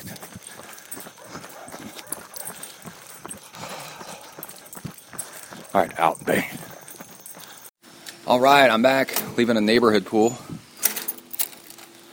I just had a really good idea. Thought about, I was wrapping up my swim, I was doing a different kind of workout, about during the training log, telling you what I'm doing as a workout to give you ideas because so many people listen to this for a training buddy. I'm your training buddy. during your long, lonely workouts, I can give you ideas on what to do. I can give you workouts, be your podcast coach. All right. Uh, neighborhood pool. The um, the big pool in town is closed for the week for some kind of games of Texas or something. I guess we're gonna swim around and then rodeo rattlesnakes and pour barbecue sauce on them, battered, fried, dip them or something like that. Pour ranch all over it. But anyway, the um, so I'm swimming at a pool down the street. I coach a guy who's like, man, I don't know where I'm gonna go swim. I'm like, man, this is what it's about, dude. Ironman training, triathlon training, really shows you how bad you want it. You know. Oh, when I swam for Lake for the Lake Tahoe swim, which was 22 miles nonstop at high elevation, I figured out a way to swim three days in a row, five hours each day. Five hours, man, each day. I swam 11 miles a day. That was my target for, well, I swam five hours a day and ended up being 11 miles. Each day, three days in a row. And how did I do it? Man, every time I had to switch lanes, move lanes, move from one pool to the next in the in the same complex, you know. But a swim team would show up and have, you move over here. College swim team showed up. I got to move over there. Just kept on freaking going, dude. You know, you got to be determined. So I'm like, pool's closed this this week. um, so what I did was um, I go to this neighborhood pool and uh, it's got no lights, no lane ropes, but it is 25 meters long. And I start swimming in the dark. I got to do open turns because I can't see the freaking walls. And uh, twice I crashed into the side of the pool because I can't see anything. You know, but in a way, it's kind of motivational. It's kind of like, man, you got to get this done, dude. The obstacle is the path. It's a good book. You got to read it. And, and there's a guy I saw jogging with his dog earlier full size collie. Those are pretty dogs. I used to have one when I was a kid. And then um, I just thought of a story I'm going to keep to myself. So the um, so I get to the pool and uh, I drop a rock, a big like fist size rock, into one end, each end of the pool, so I can see something on the bottom because it's white. There is nothing there on Cop.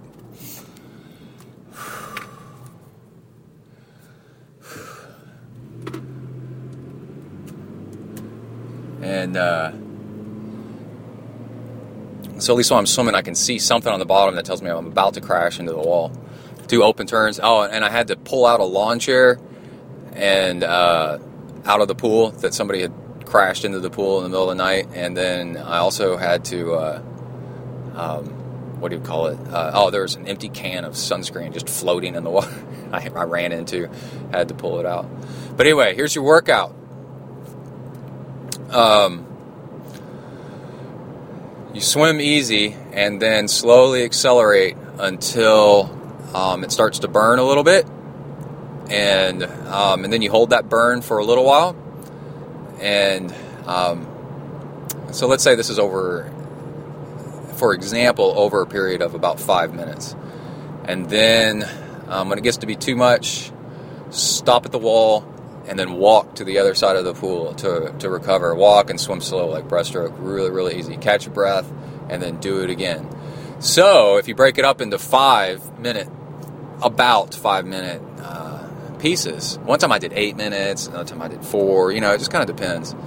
Um, then, you know, your workout is only six times ten. What is that? Twelve of those if you did it for an hour and uh, I did it for 52 minutes or something like that. So I did like 10 of those. And the reason why that works is you're pulsing yourself with a dose of something that um, wears you out and will eventually make you stronger. And then you take it easy in between to recover a little bit so you can do it again and again and again and again. And it's kind of like it's kind of like toughening, your, toughening yourself up by being hit with a stick. Whack! Right? and then go easy, easy, and, ex- and then uh, recover, and then accelerate, accelerate, whack, and then you get hit with a stick, and it makes you tougher, and then you spread it out over time. And um, oh, last night's bike ride was very similar. I, I went hard on the uphills. There's about 20 uphills on this thing, and uh, by the time I got to the top, legs burn a little bit. But then each time you get to rest on the downhill, and the physiology of this is this is far better for you um, to expose yourself to really hard and then recover, expose yourself to really hard and then recover, than just doing a long, long, long, long, overly long thing of medium hard because you go too long at medium hard, you get exhausted and it doesn't really improve you. And you dose yourself with hard um, and then recover, it's like lifting weights. So, um, and then what you do, because it's endurance training, you just spread it out over a long period of time and then you can gradually over time, there's my neighbor. Gradually over time, you can do um, longer and more intense, but gradually, you know, you can kind of you kind of see what I'm getting at. Anyway, it's nice, and it breaks up the workout. So you could do it for a one-hour swim, a half-hour swim, a, a one-hour run, a four-hour bike ride. Just on occasion, push it, and then recover, and then push it, and then recover and yeah, you won't be um, you'll be just a tiny bit faster next workout, but over consistency, over hundred workouts, you become uh, beast mode. All right, that's it.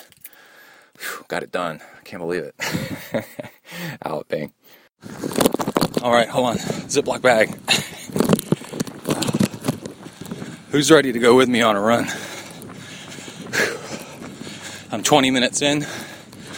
Took the dog out and back 10 minutes each way because it's too hot. It's Tuesday evening.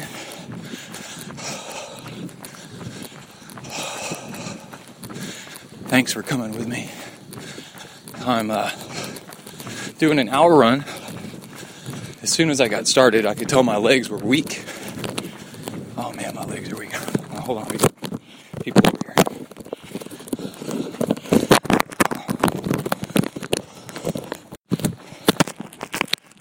I'm back. We got people out on their driveway. In Texas, probably like a lot of places, it's a thing to just sit out in your driveway.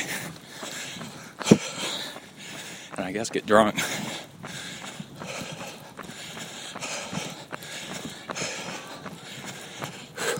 In the evening. Oh, now I'm going to pass a whole family guy and his wife towing a little girl in a wagon, another girl on a bike, a boy on a scooter.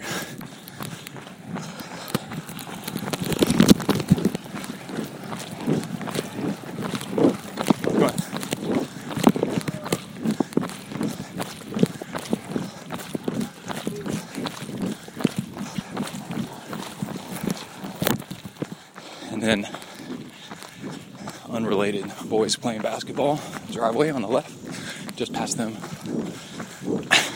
The, the dad looked concerned with his wife too. There's a whole lot of kids he's got to look out for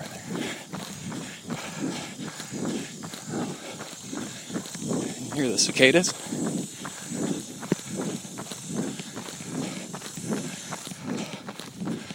Go quiet as I get near.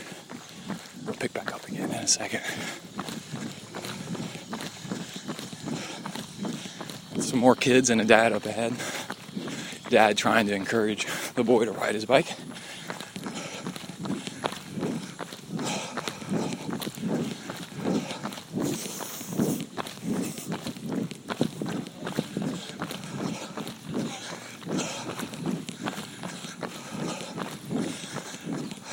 So I felt weak. And then I also needed to pee, which is a sign of not enough carbs for the day. I'm trying to lean back up, cut back on calories a little bit. My first symptom, not enough fuel for a workout, is needing to pee. It's your body trying to dump water so it can concentrate blood sugar in your bloodstream problem is, is you're going out for a workout. It's counterproductive to a workout. So you need to up the blood sugar. And so I've got a flask. Hold on, we gotta be quiet.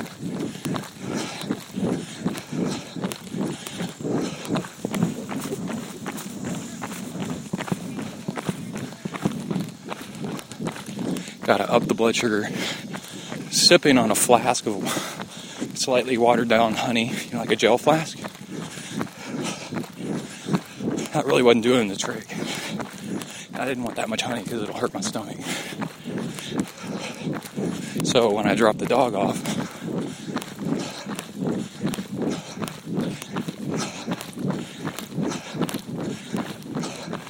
I so when I dropped the dog off, I grabbed a Hornet juice packet, which is a mix of sugar and protein, carbs and protein, and dumped that into one of my running flasks, water flasks.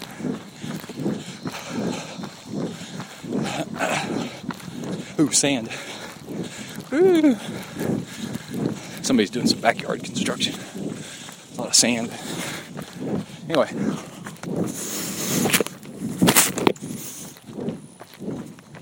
That's a chug of the Hornet juice right there.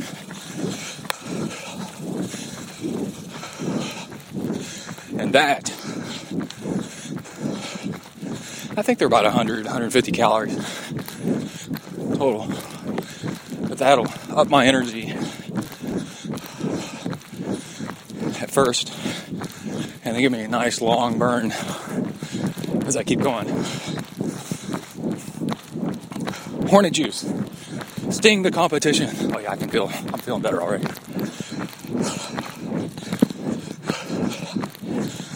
So the lesson there is don't be afraid to tweak your workout. You're spending a lot of your time and a lot of your money going out to train. Things you could be time you could be doing something else. So don't F it up by going, well, I need to keep going. I don't, not going to stop and fix things.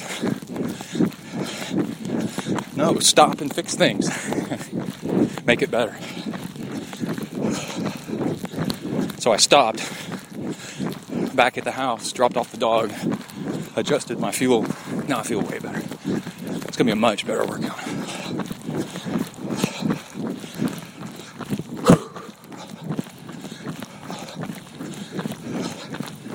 Listening, may have mentioned it earlier. Audiobook on Audible 23 Anti Procrastination Habits. It's good. I like it.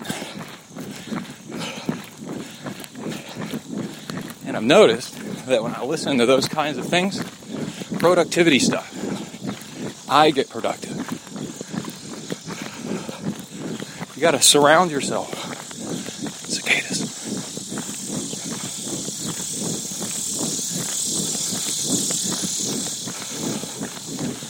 You surround yourself with people better than you. You know, you're the result. You're the average of the five people you hang out with most. so I start listening to productivity books and TED Talks, right? Now, Here's a couple of parents teaching their kid how to ride a bike in a parking lot. That's nice.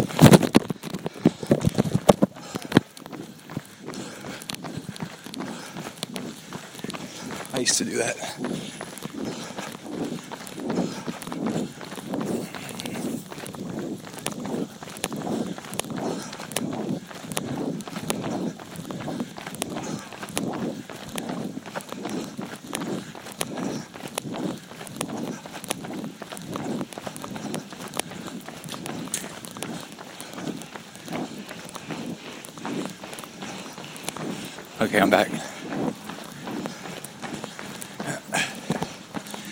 parents in protective mode about, over their kids, like mama bears. You'll be all talking to yourself all running. Probably report you to the police.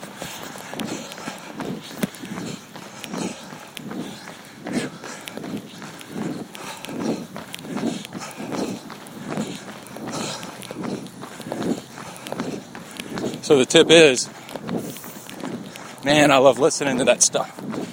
Productivity stuff. Totally changes my attitude. It starts changing uh, who you are. You know, you start believing that you're a productive person too. It's all an attitude. You know? The I, the me, is all opinion. That with just a little bit of work, you can change it into anything. You can be a peaceful person. You can be an aggressive person. You can be a thoughtful person. You can even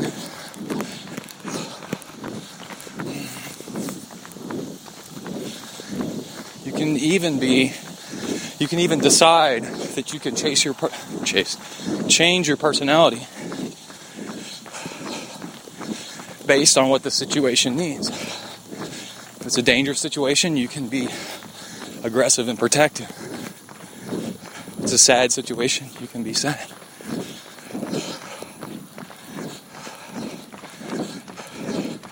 And kind and helpful. You don't have to be one thing. You can decide you have to be one thing, or you can broaden your horizons.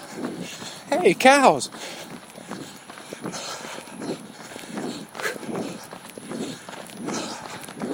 It's all a habit, a decision. Some black Angus. Y'all don't get, get don't go get turned in into handy hamburgers, okay? I like running by you guys. Oh, this one's giving me the stink eye.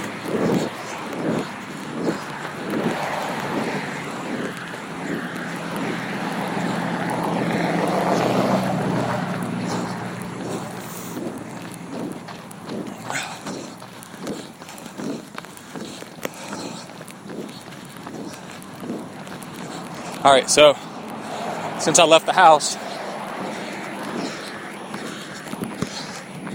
that was at the 20 minute mark when I left the house. So to make it a full hour, I'm running away from my house in a different direction, 20 minutes.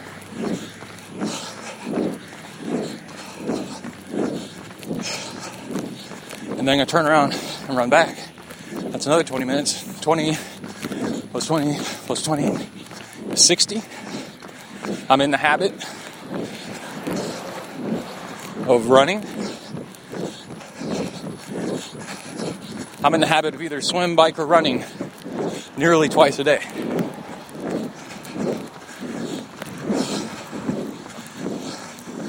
I don't do it. My habit is I do it twice a day, something.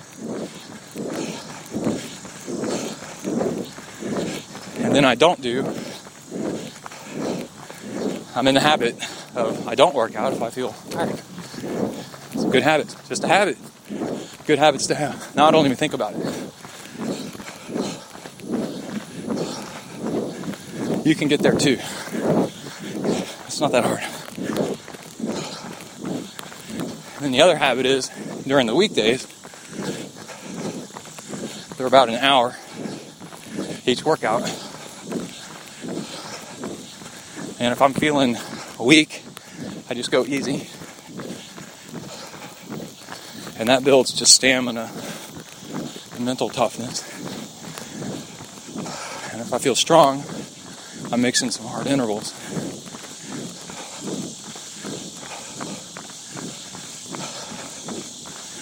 And that's about it. And then on the weekends, one of the mornings, Saturday or Sunday, I try to get clearance from Clarence.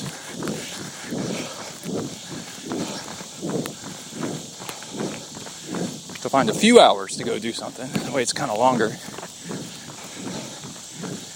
And then every evening after dinner, I pretty much either run, cry. It's kind of nice.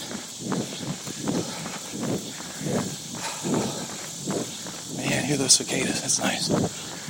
Ooh. All right, I got to keep an eye on my watch. This has been a good run. We'll catch up later. Let me turn this thing off through the Ziploc bag.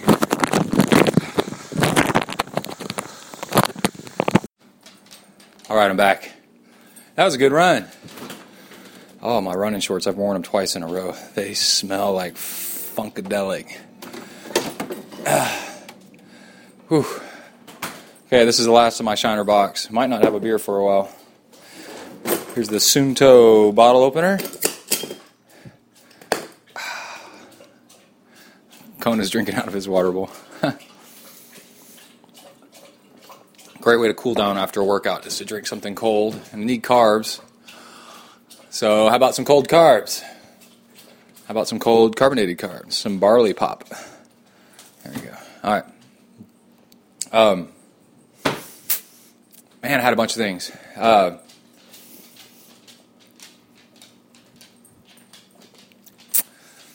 how you uh, feel about things and how much you do is based on perspective. Everything is perspective, you know, how you view things. And uh, one, the Zen saying is a room can be dark for a thousand years, right? Total darkness.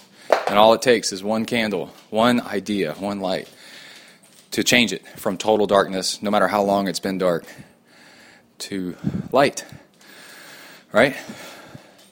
So, I was listening to This Week in Tech with Leo Laporte, and they had a woman on there who I wasn't familiar with.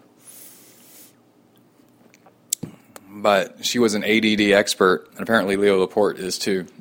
And said that um, they were talking about they were talking about playing games on their phones at the same time as doing other things. That uh, people with ADD have their uh, frontal lobe uh, doesn't perform fast enough, and so they have to stimulate it for for anything to interest them. Oh, Roxy's outside. Come here. So the reason they're always fiddling and twitching and stuff is because the thing that they're supposed to be doing isn't interesting enough because their frontal lobe isn't working right. Now I'm just saying this is what I heard. I'm not a doctor. I don't know this. Makes sense. And uh, and next year they'll come up with a different theory. But anyway, this one works for now.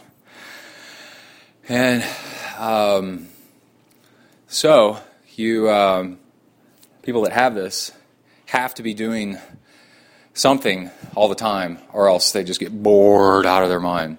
I fall into that category. I don't know how bad I've got it, but I've.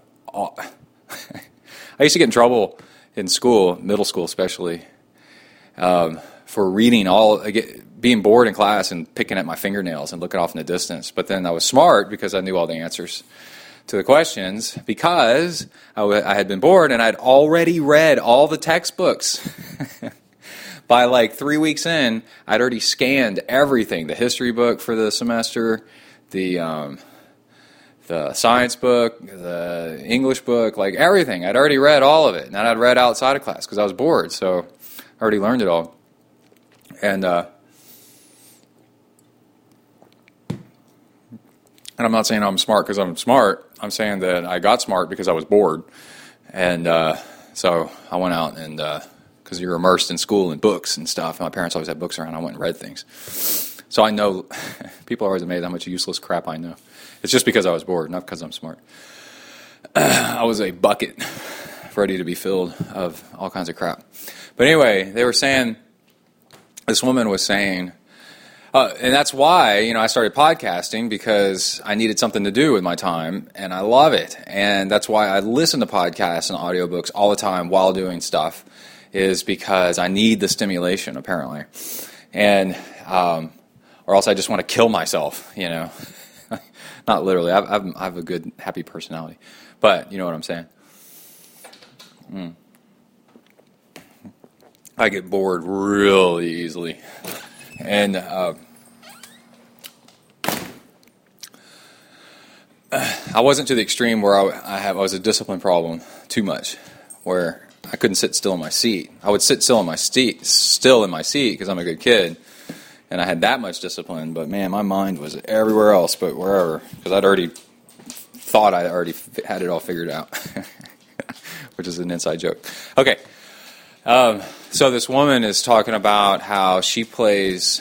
Um, oh, what's that? Candy Crush, for example, or maybe Tetris, but I think Candy Crush on her phone in meetings. And hold on a second.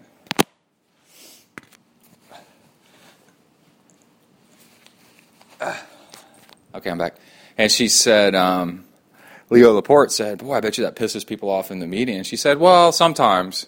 But I tell them, and people, you know, she's a bigwig at her company, so people leave her alone because she's already proven herself. And she said, uh, she tells people that if she's not doing something with her hands and her mind kind of in the periphery, then the thing she's supposed to be focusing on, she can't focus on it because it's not stimulating enough. She's deformed and needs this a little bit extra stimulation. And it's just enough that game is just enough in the background to keep her stimulated. Keep her brain stimulated enough for her brain to be awake, for her to pay attention to the important meeting. And uh, they were they were theorizing, um, wow, you know, like I bet a lot of people in the computer industry, the technology industry, are like this. It tends to attract people that are fidgety and smart and um, uh, need to figure things out and constantly have their attention grabbed and things like that. And again, I said not smart because you're smart, but smart because you've just filled your head because you're bored. And um,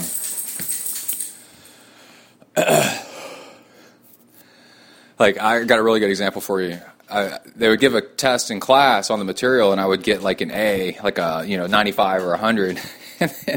they on the homework, I'd, I'd bring it back. I wouldn't do it because I'd get home and I'd get distracted and go off and do things, and and uh, so I'd get zeros on a lot of homework or partial on a lot of homework because I'd get distracted and go do other stuff. And so my, a lot of my averages in, in, classes were B's and C's. Um, C's were really sad, and uh, but I tested really high, and it's like, well, I've already learned it all. They're like, I want you to do your homework. I'm like, what homework? there was homework because I'm already I'm daydreaming about what I'm going to do with my life, you know, or something like that. Anyway, so that's what I mean. Okay, um, so this this light uh, that illuminates the room. Uh, somebody can say something or tell you something, or you can overhear something or see something that changes your perspective on things, and then all of a sudden makes everything completely different. It's happened to me many times in life. So I was listening to this, and I was going, "Oh, so it's this person is successful, um, and she does something that you would normally associate with being a waste of time, but actually she's doing it to leverage her brain, to excite her brain, and it's actually a really productive thing. I encourage people to go listen to this podcast. Um, let me see if I can find it. Hold on. And I noticed that what it did to me, it's it's been slowly creeping in. I've been thinking about it. Where's my podcast list? And it's uh, this week in tech. Twit is what they call it. This week in tech. Uh, 468, surfing the apocalypse, and I'm like, hey, you know, the Zen saying is to climb a mountain, start at the top of the mountain. Basically, vision, envision success. What what works, you know? And I'm like, hey, if being distracted, pay attention. Pay. This is where I'm at right now. Pay attention to being mildly distracted with stuff, and if it keeps you energized, then use it. It's okay, you know if uh, a little bit of web surfing here and, and, a little bit of that there, a little bit that keeps you happy and um, keeps you moving forward and helps you, you monitor the big stuff. Are you getting the big stuff done? If you do a little bit of this stuff to distract you and keeps you happy, uh, if so, then keep doing it. It's okay. the light has been shown that it's possible that it's actually okay, and quit fighting it and start using it. Mm a surfing analogy is is you don't fight the current, you use the current. All right, there's a rip current usually every few hundred yards on a beach. You use that to suck you out into the water, so you don't have to fight the waves so bad to get out. Then you paddle sideways a little bit, and then surf the waves in, and then walk down the beach or whatever, however you get to the rip current, and then ride the rip current back out again, and uh, then go sideways and then ride the uh, waves back in to surf. Do not try to paddle out right into the uh, waves. So you use what you would normally think to be a bad thing, you use it for you. People are like, rip currents, oh no, stay away. No, man, in surfing, you use them big time to get out. There's some awesome ones on the jetty seawall. Okay, so let's get back to uh, the run. Thank you for joining me on my little run.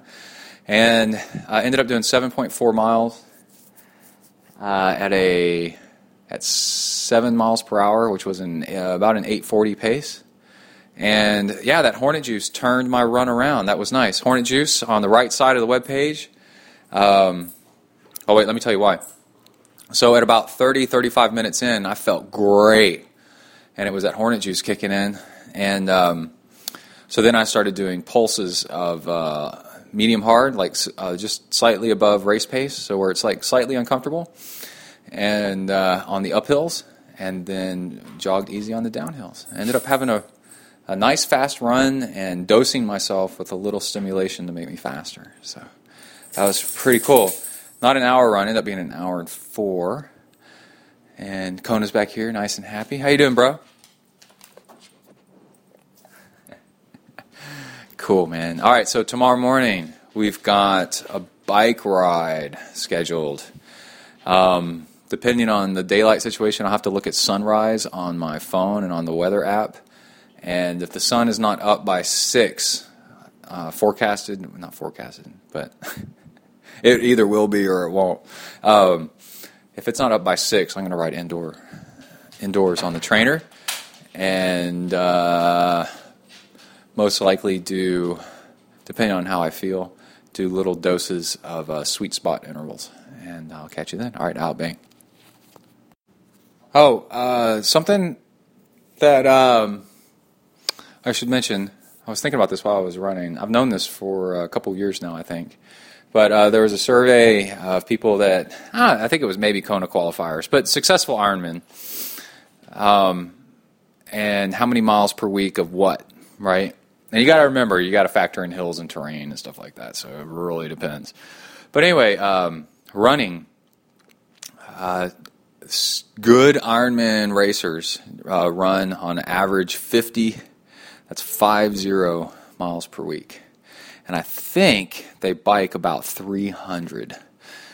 And then I think four times three, uh, 12,000 yards something like that. So if you're targeting, when I'm out running, I'm like, man, you know, I'm up to where I run about 50 miles a week.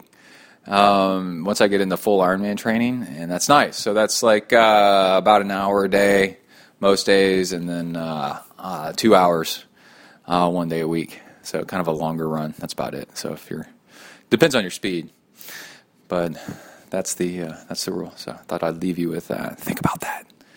You want to do Ironmans? Are you running 50 miles a week? About an hour a day, about an hour and 15 minutes a day. That's it. 50 miles a week. Mix in some hard in there uh, to improve you, and then you're done. All right, Albing. Oh man, I'm full of good ideas tonight. Just go with it, man. Um, it's still the same. It hasn't been 30 seconds tonight since I hung up, is the way I'll phrase it. Um, I was talking earlier about your attitude and your perception and your personality, which is a decision and an opinion that you form about yourself, and you can change it at any time, and you can be the right thing at the right time, even different things at different times. Um,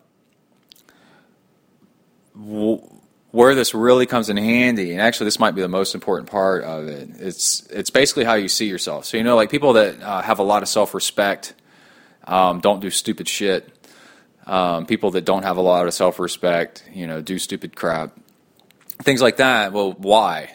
And um, what's going on is you have a, a, an image of yourself, an opinion of yourself, like I said, that you can create a definition of yourself. And w- a lot of times it doesn't make any difference. You know, you're just, I don't know, uh, watching TV or going for a jog or, I don't know, eating lunch or something like that. But where it does actually come in handy is, and where the rubber meets the road with this is when you have to make a decision on things. And you're making decisions all the time and you don't actually realize it. So I was um, I was sitting here you know, I hung up on the mic and I'm uh, uploading my workout to Movescount, which is Suunto's thing. And then I'm like, well, I can, what am I going to do now? You know, because I got time before I go to bed. And you know what came to mind, which was really interesting? Because I've been listening to all the productivity stuff and all the self improvement audiobooks, is you're a productive person. Do something productive do something constructive, do something that moves ZenTri forward, do something that moves your work forward, uh, you know, do something to clean up the house, you know, and that's instead of being making a bad choice, it's lazy. So it also comes in like if you view yourself, if you create the opinion or surround yourself with people that eat healthy, the subliminal, well, not the subliminal, but the choice, you have a choice in what you eat. You know, every minute of every day, you're like, do I eat this or do I eat that? you know? And it's like, well, if you've convinced yourself through habit and by surrounding yourself by audiobooks and by better people that eat like healthy or whatever, well, you're like, well, uh, on my way home, I didn't have much choice. I had to grab something to eat on the way home. So I went to Subway and I got a turkey sandwich loaded with veggies. Loaded, you know? And it's because I have created an identity with myself that I eat that way, you know? And um, that's a choice that I ate that instead of Burger King or Whataburger or whatever. And um, everything's a choice. You know, the choice that I'm drinking a beer instead of drinking a uh, soda water. Um, the choice of you know how I'm spending my next bef- my hour before I go to bed. Uh, what I'm doing? Am I coaching or am I surfing uh, Slowtwitch threads? Right. Well, if I'm a productive person, then if I've convinced myself I'm a productive person and it's a habit, then um, I look on my to do list of things to do and I just pick something off and I do it. I don't even think about it. I don't. The, the point is, is I have a choice, and if you define yourself as a certain type of person, the choice is already made. It's like super easy. You don't even think about it, right? Because when and it's all these choices you have to make all day long where this self definition, this self respect, this, uh, this who you are um, makes the choices for you a whole lot more than you'd think. I just thought it was funny that I was sitting here going, what am I going to do next? And the, because I've been listening to productivity crap for like three days, the voice inside my head says, hey, do some, product, pro- some productive crap. it's like, okay, cool, because I've been doing it because of the audiobooks and the habits there, and it's nice and it feels good. So that's it, Albing. All right, I'm on the trainer. I got a little break between intervals. I decided to do sweet spot training this morning because I'm upping my volume. So I'm going to move away from the intensity of pure polarized. And sweet spot is just a little bit faster than threshold or even under threshold. Well, I'm going to switch out bandanas, headbands. And you dose yourself with it. And I'm doing higher cadence than I'm used to. So, like in the low 90s. So, I'm dosing myself around three minutes at a time. I'm about halfway through for an hour ride. So, dose, higher cadence, higher watts around threshold and then about an equal amount of time easy, which I'm doing right now. And I'm watching the Ironman Cabo uh, coverage from 2013, 2014. I'd have to look to see. It's pretty good. And I'm drinking for fuel a 50 50 bottle of fruit juice and ice water which is a tip I learned from Angela Naeth. I got an interval coming up, so I'm gonna plug my headphones back in, listen to some Black Sabbath while I'm watching videos. Out. All right, a little workout review there. So again, I'm driving to work right now. Again, um, I'm having a little bit of brain fart because I had to. I got off the bike and I'm drinking ice water to try to cool down, and uh, or else the shower won't take. You know what I mean? get out of the shower and you're still sweating. That's kind of ruins the point of the shower. But anyway, I um, uh, I'm in the kitchen drinking ice water and kind of figuring out what I'm going to take with me to work to eat. And uh, Emily says, "Let the go outside and and save this giant toad that's outside because the dogs are messing with it and they want to go outside." And I'm like, "Those dogs go outside. You sit there and open and close the door for those dogs 500 times a morning. They can." They've been outside enough already. They don't need to go outside again they can wait a, a few minutes. oh, my mother-in-law, Emily's mom, is over at our house, uh, staying the night and doing stuff for family in town. And so I'm trying to ride the trainer without waking her up. And you know what? You can't. Little house, big dreams, man. You know, there's literally nothing I can do. It's this the sounds that that get made, and uh, in a house, and. Uh, Uh, and on one side of me, well, part of me, you know, is like more people need to be exposed to other people getting up early and getting stuff done and, and exercising. People that people that need to exercise can uh, can endure a little bit of that. It's okay. Anyway, um, so I go outside with a shovel to go rescue this giant toad that's in the backyard, and it was funny. I, I uh, I tossed him into the lawn behind us because they don't have any dogs over there. But anyway, um, you got to be careful with intensity because if you're uh, if you're increasing volume, uh, you got to back off the intensity. And what's cool about doing um, what the way I did the sweet spot, which is not as intense, it's not as intense. Uh, Google it, sweet spot training. It's pretty cool. Um,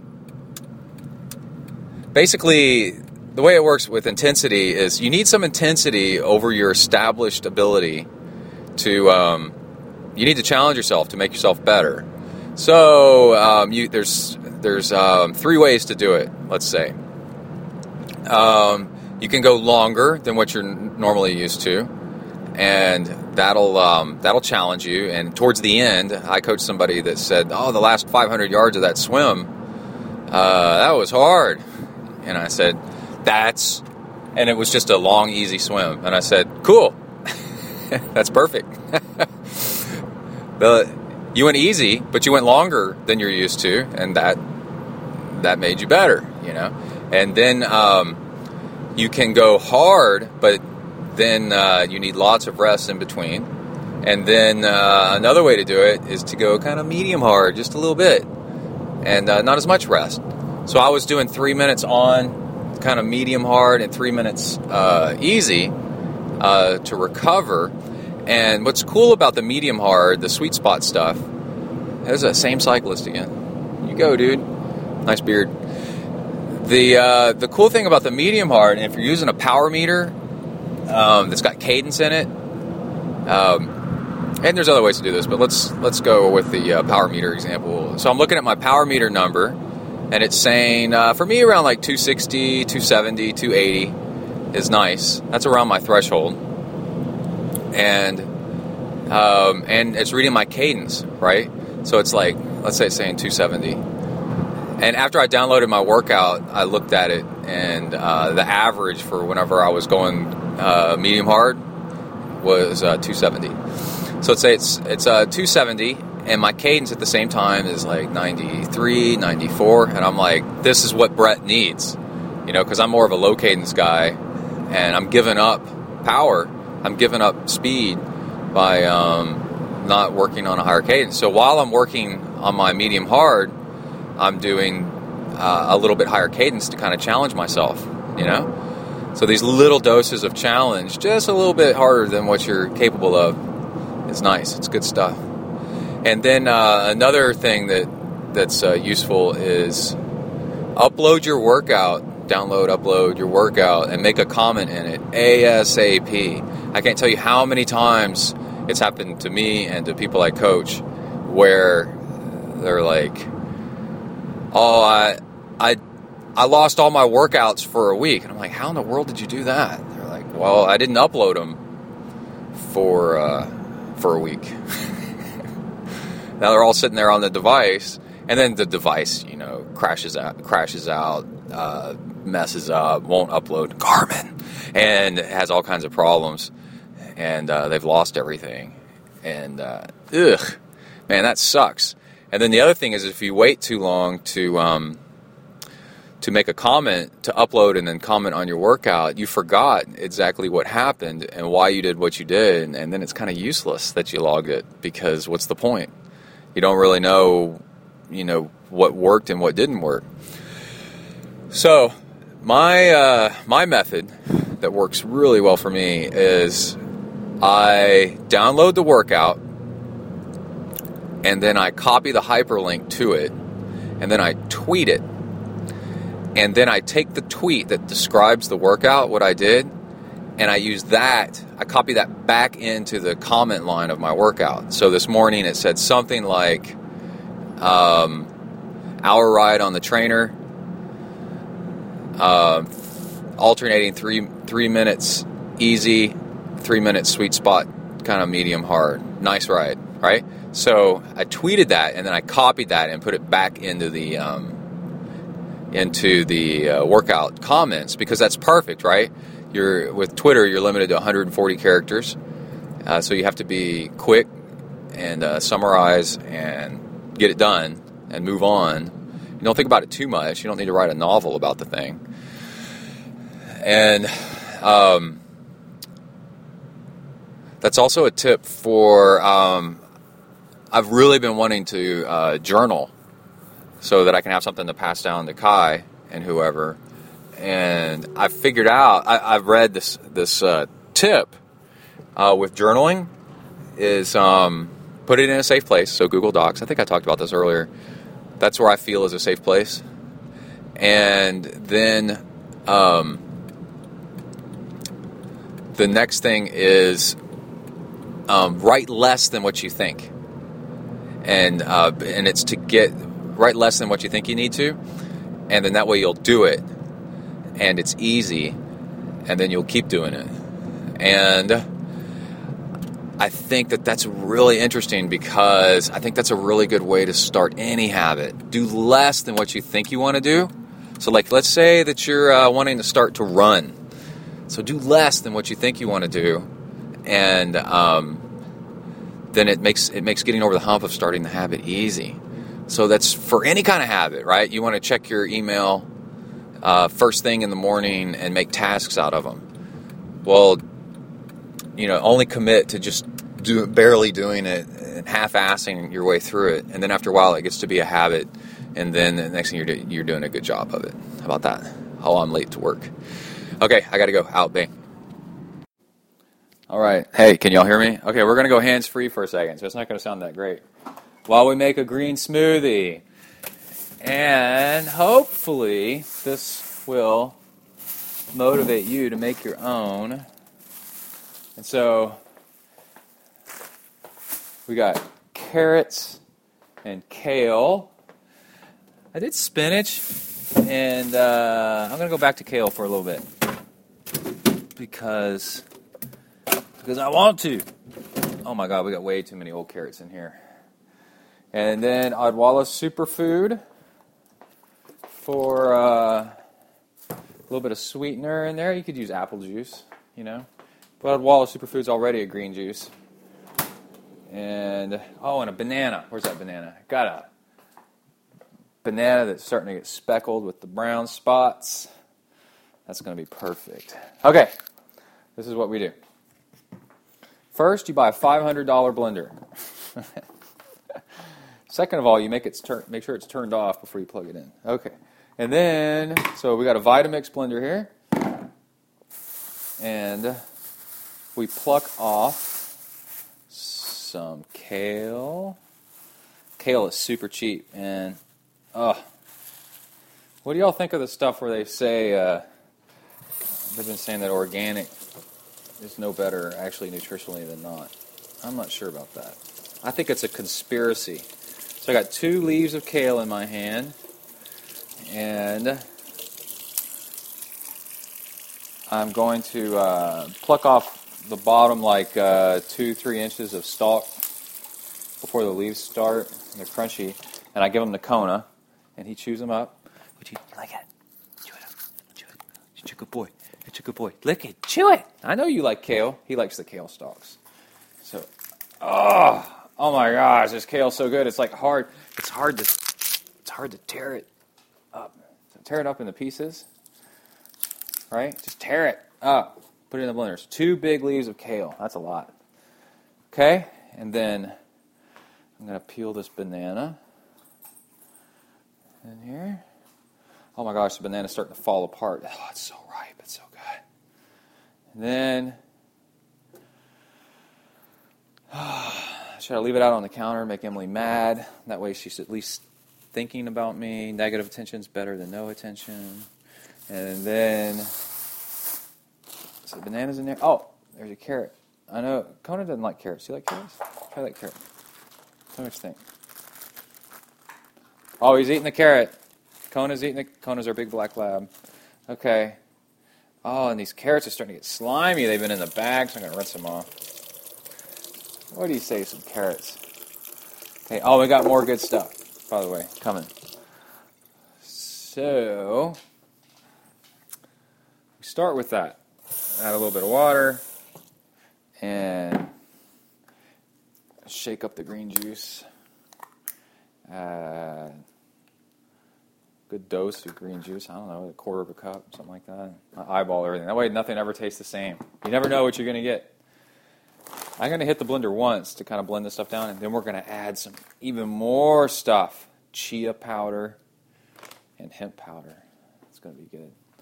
Okay, let's go ahead and hit the blender. Wake up the neighbors. Oh, come on. Yeah.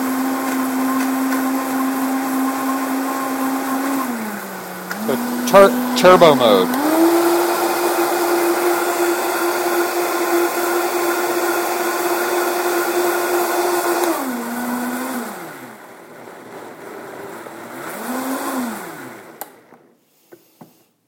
Okay, let's do this. Let's put it on low. Oh, it smells horrible. That's how you know it's good for you. Okay. Gonna get a long spoon, a teaspoon, no, uh, ice teaspoon. What is it called? A long spoon. It's called something else besides what I'm calling it. I'm gonna put in some hemp powder. I'm gonna pour it in while it's blending. Just, oh, oh, it's so nasty. And then I'm eating this because I ate some lasagna leftovers for lunch. I got I got to counteract the uh, nasty of the the bad for you with some good for you. Oh, and chia seed powder. Put that in it. Oh, oh, it's making the it's making the smoothie. It's making the blender work now. Okay, I think that's good. Okay, and oh oh whoa. Let me taste it. Oh, it's good. For a green smoothie, it's good. Okay. Now I put start putting stuff back in the fridge, and I start thinking, what am I going to put this in? Oh, an insulated thermos water bottle over ice, and that should do the trick. How about that? Um, where to go? I've got one of these polar, had, got, and let's see who's calling. Maybe I'll answer it. Unavailable. 1 800 number. Good luck, dude. Have fun with all that. And then, uh, all right, we're going to pour this in to this bottle. It's a uh, polar bottle, you know, 24 ounce polar bottle. Polar, blah. Gonna pour it in. Oh, it looks happy. Oh, it's so happy. Look at. it. Oh, it's nasty.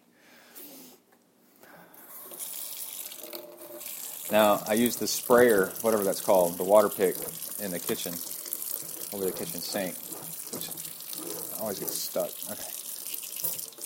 Spray the inside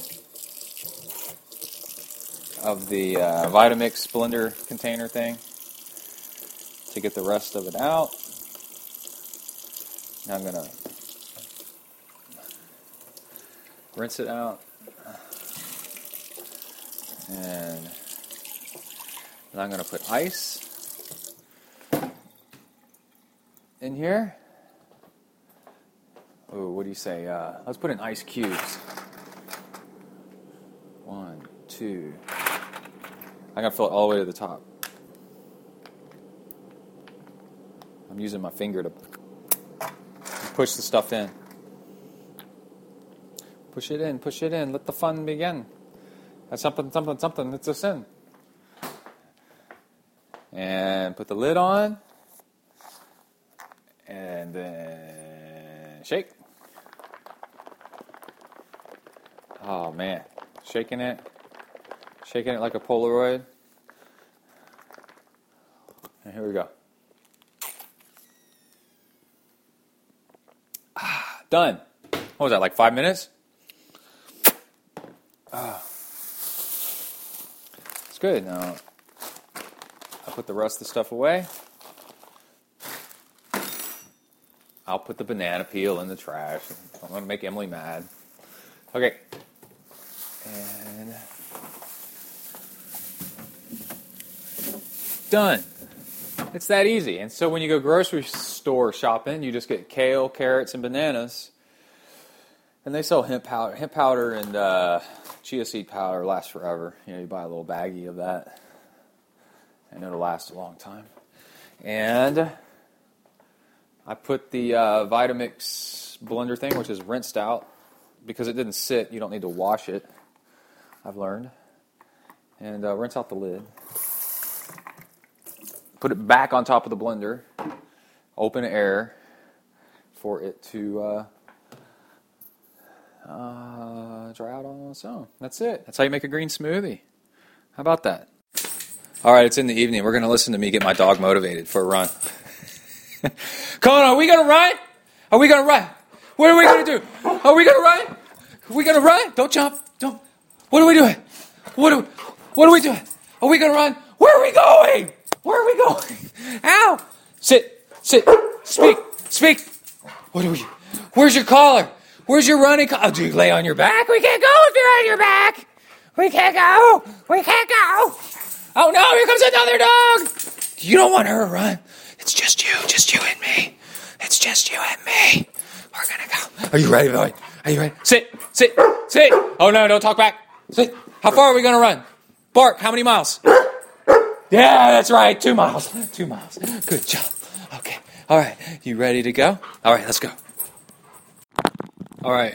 Man, that was a really good run. I got things to tell you. My quads from my bike ride this morning were talking back to me just a little bit. They felt a little bit weak. So I used something that didn't feel weak. So I used high cadence, you know, just better gearing, little gears, and uh, pushed off more with the bottom of my forefoot and back, you know, like pushing back, and used my calf a little bit more. And ended up running faster than I did yesterday. And yesterday had intervals in it. So an 8:35 pace. And then also there's something to um, really want to mention this. There's something to doing the same run course and same bike course um, over and over and over again, right? So I've got this run course that's about seven miles and like almost on the dot. And I can do things, uh, if I know that I'm going to run it every day, I start, I'm in it for the long haul. So when Keith Burtis decided he was going to bike every day of the Tour de France and try to bike the same amount of time that it took them to do their stage on average, say it's like three hours or two hours or four hours, or he's going to try to bike that every day. Um, at first, you try too hard, and then you get tired, and then what do you do? You learn how to hold back a little bit, and then up your cadence. So it's not so much force; it's just a higher spin rate, which is easier, and it makes you better. And two weeks in, guess what happens? It gets easier. It's hard at first, and then you're sore, so it's even harder. And then once you figure out how to do the course, it gets easier and easier and easier. So let's say you had a seven mile run course that you ran every day, right? So seven times seven, it's 49. It's almost 50 miles a week. There's your Ironman right there. And as you run it, you get better and better and better at it, and you learn what works and what doesn't. And um, because you're in it for the long haul, you don't go too hard because the end goal, there is no end goal. It's just to do it every day, and then you get better at it. So there's that. And then I was listening to this really cool audiobook. Let me download the uh, numbers off my watch. So seven miles at an 8:35 pace. After two miles, I dropped off Kona, as he told you earlier, just a two-mile run. And uh, I was running MAF. I didn't, uh, which is like maximum aerobic function, and that is run as fast as you can, but below like really huffing for air, and below straining your muscles. And uh, higher cadence really helps with that. And so that's nice. And that's an 835 with, uh, man, I used to be good to do a 10 and a half minute mile. uh, hey, man, if, if you're slow or you feel like you're slow, believe me, that's only temporary.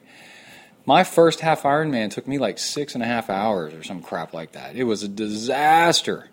And now I'm sub five, you know, and people call me a really fast half Ironman guy. Believe me, I didn't used to be. It took me a long time, like five, six years, to get any good at all, to not be embarrassing myself compared to what I wanted to be um, in a half Ironman. Okay, so I'm listening to this audiobook. It's called Mini Habits, M I N I. It's got a picture of a butterfly on the front. let me um, let me pull it up just to be sure, and go look, make sure I got the right thing because I want to I want to make it nice and clear because this is good. Yeah, mini habits, M I N I habits. And there was something really cool in it. Um, the no, I lost you. Okay, um, motivation is not. It's a mistake to feel like you need to want to do something to do it. Right? Motivation, you have to disconnect motivation from and willpower from uh, getting stuff done because um, they're not connected. And to to prove what I mean, let's say somebody's uh, addicted to smoking, right? Well, you can be somebody that wants to smoke, right? You can be somebody that doesn't want to smoke and still smoke. So your willpower is and your motivation is to not smoke. But guess what? You still smoke right? Even though you don't want to anymore. They're not connected. And check this out. Oh my. Hold on. I don't know what to do now. How do I turn this off? Oh, there's a kid on a bicycle looking for Kai. He's gone. Okay, then think about this. You can be somebody, you can want to not want to smoke and still smoke. You'd be like three times removed and still do the thing. Um, you know, it's like uh, motivation squared, and it still isn't related to whether or not you're going to do it. The habit is actually stronger than your motivation, right? So you get started doing something just by little bits at a time, then you physically become a different person because the more often you do something, the neural, this is crazy, this is so good. The neural pathways that you use to get it done, right, um, actually physically become thicker, right? The more you use them, the more the thicker nerves get that do that thing. So let's say you play a riff on a guitar over and over and over again, or you just say play guitar every day the nerves that run from your brain to your left hand to, to do the fingering on the, on the fret board actually become thicker and better developed, right? Now, this is so cool. Um, impulses that run that run your body, everything that controls everything is uh, electricity, nerves. That's why you can shock your uh, your your hand and it contracts your muscles and seizes your muscles up, that's electricity. So your brain sends an electric impulse down nerves to get things done. So uh, electricity, this is crazy. Electricity follows the path of least resistance. The more developed the pathway is to get something done, the more likely, the more, res- the less resistance it has to getting done, right? So if you want to manually override that, you have to work around the path of least resistance. You have to shuttle electrons where they don't want to go, which is very, very difficult. And that's why it's hard to break a habit. That is so cool. So, um, now, now take it one step further. Thinking, remember I said earlier, you can change your personality with time, um, you can be who you want to be. Well, thinking, believing, and Zen, there's a common saying: don't you don't have to believe your thoughts, right? So you can say, "Oh my gosh, this terrible thing's going to happen." Actually, in real life, we got something going on that's kind of scary. Okay, I'm not going to go into it because personal stuff, um, but it hasn't happened yet, right?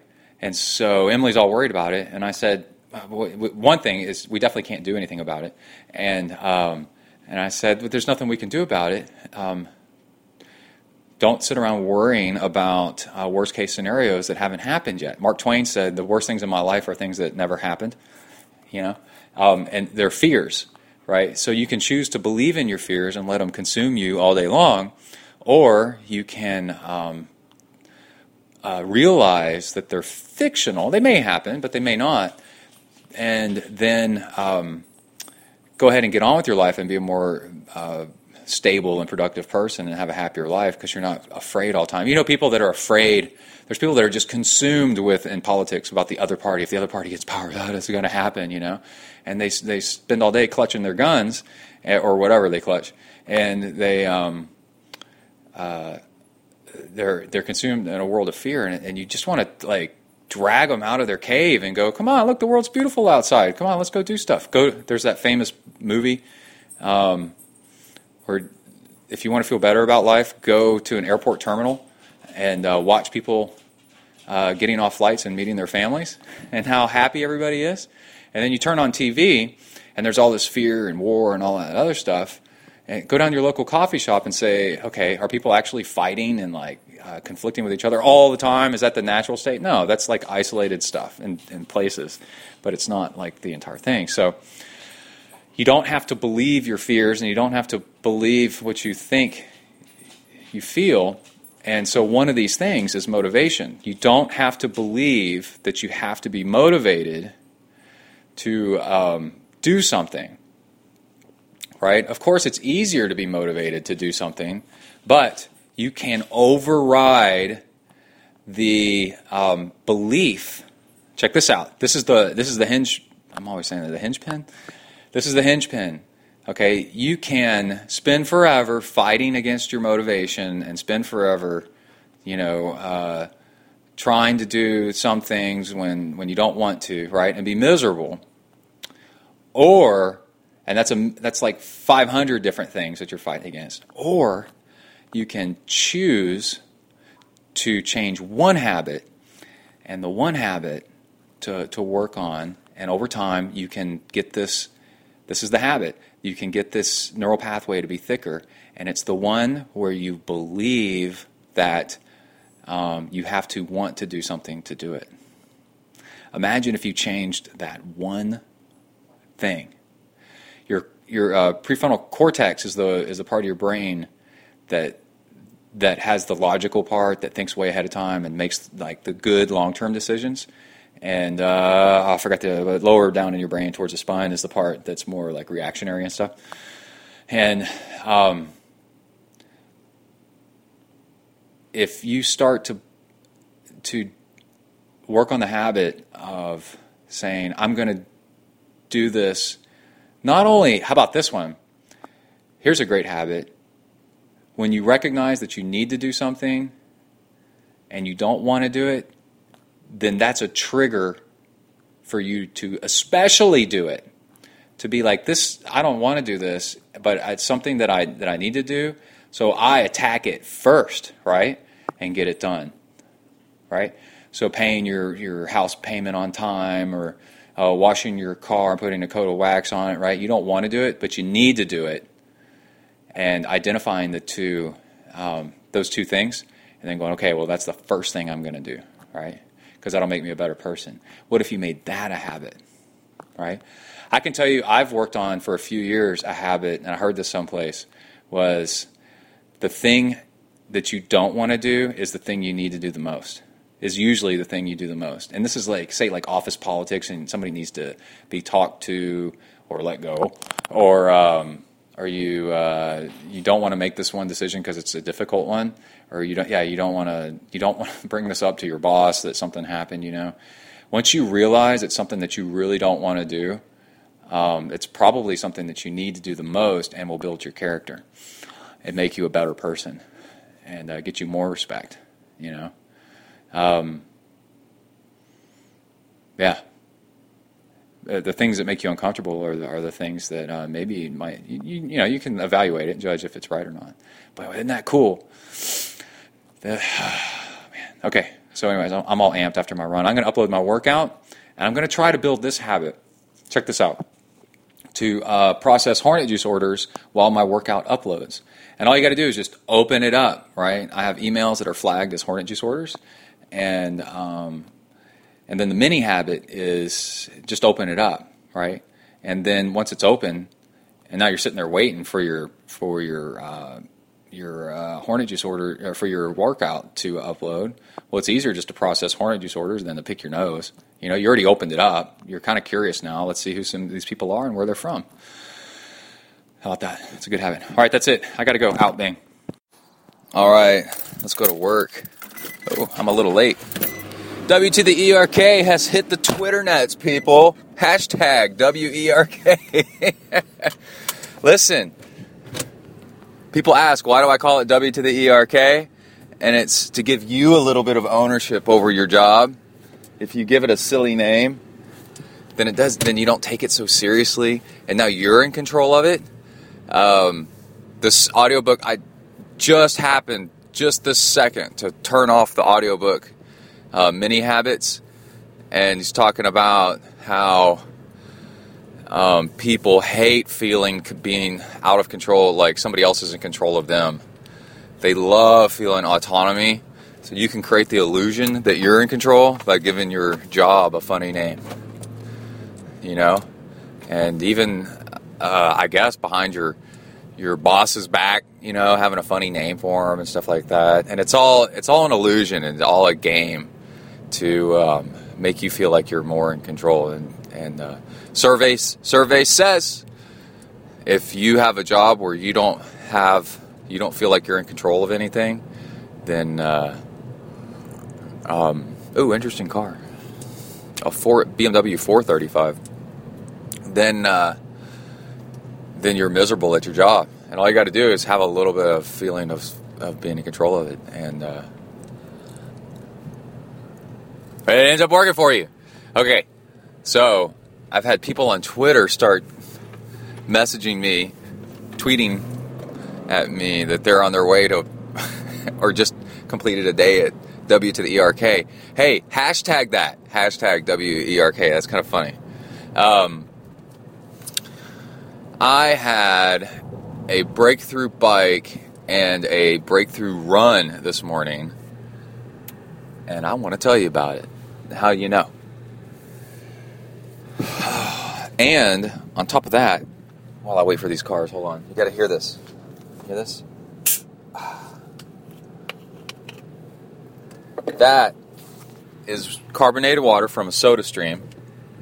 Hold on. I got to turn.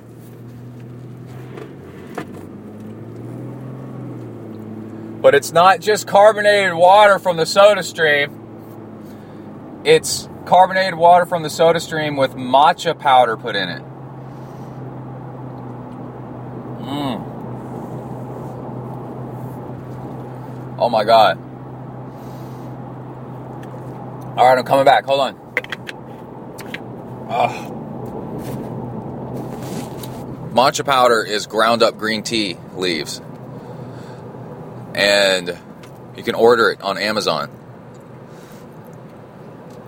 Get it. Put it, make your carbonated water from a soda stream.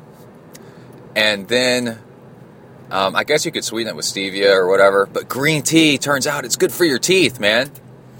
So try to counteract all this crap you do to your teeth by uh, working out and eating stuff, eating carbs to have good workouts. By uh, sipping on green tea, and it made me think of Uncle Si on uh, on Duck Dynasty. How he's always walking around with a thing of green tea, or no, he's always walking around with a thing of tea, right? So if he can do it, you can do it. But instead of doing prob- probably sweet tea, which he has, and look at his teeth, you do green tea, unsweetened, matcha powder, right? It's good for your teeth, and uh, it's carbonated, man. Oh, whoever dreamed of carbonated green tea that a day would come where you could have that and a big container of it and just walk around with it. Well, it's here, people. It's here. I'm here to make you believe in yourself.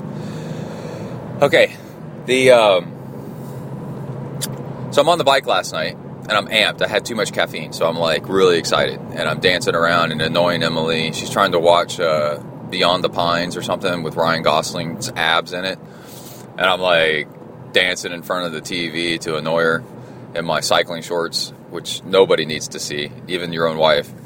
And yeah, she's like, "Go away, get on the bike." So I get on the bike and I do intervals.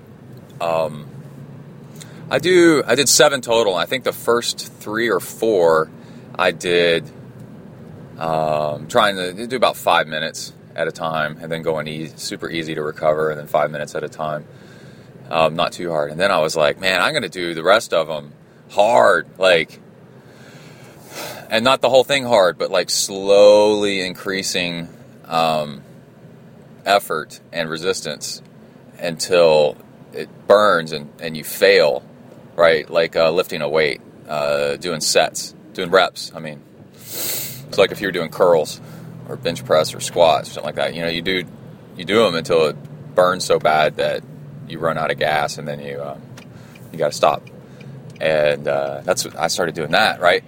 So I actually like that, man. When I was going to bed at night, my legs were talking back to me, like my uh, my quads, and just my legs entirely from butt to toe were going.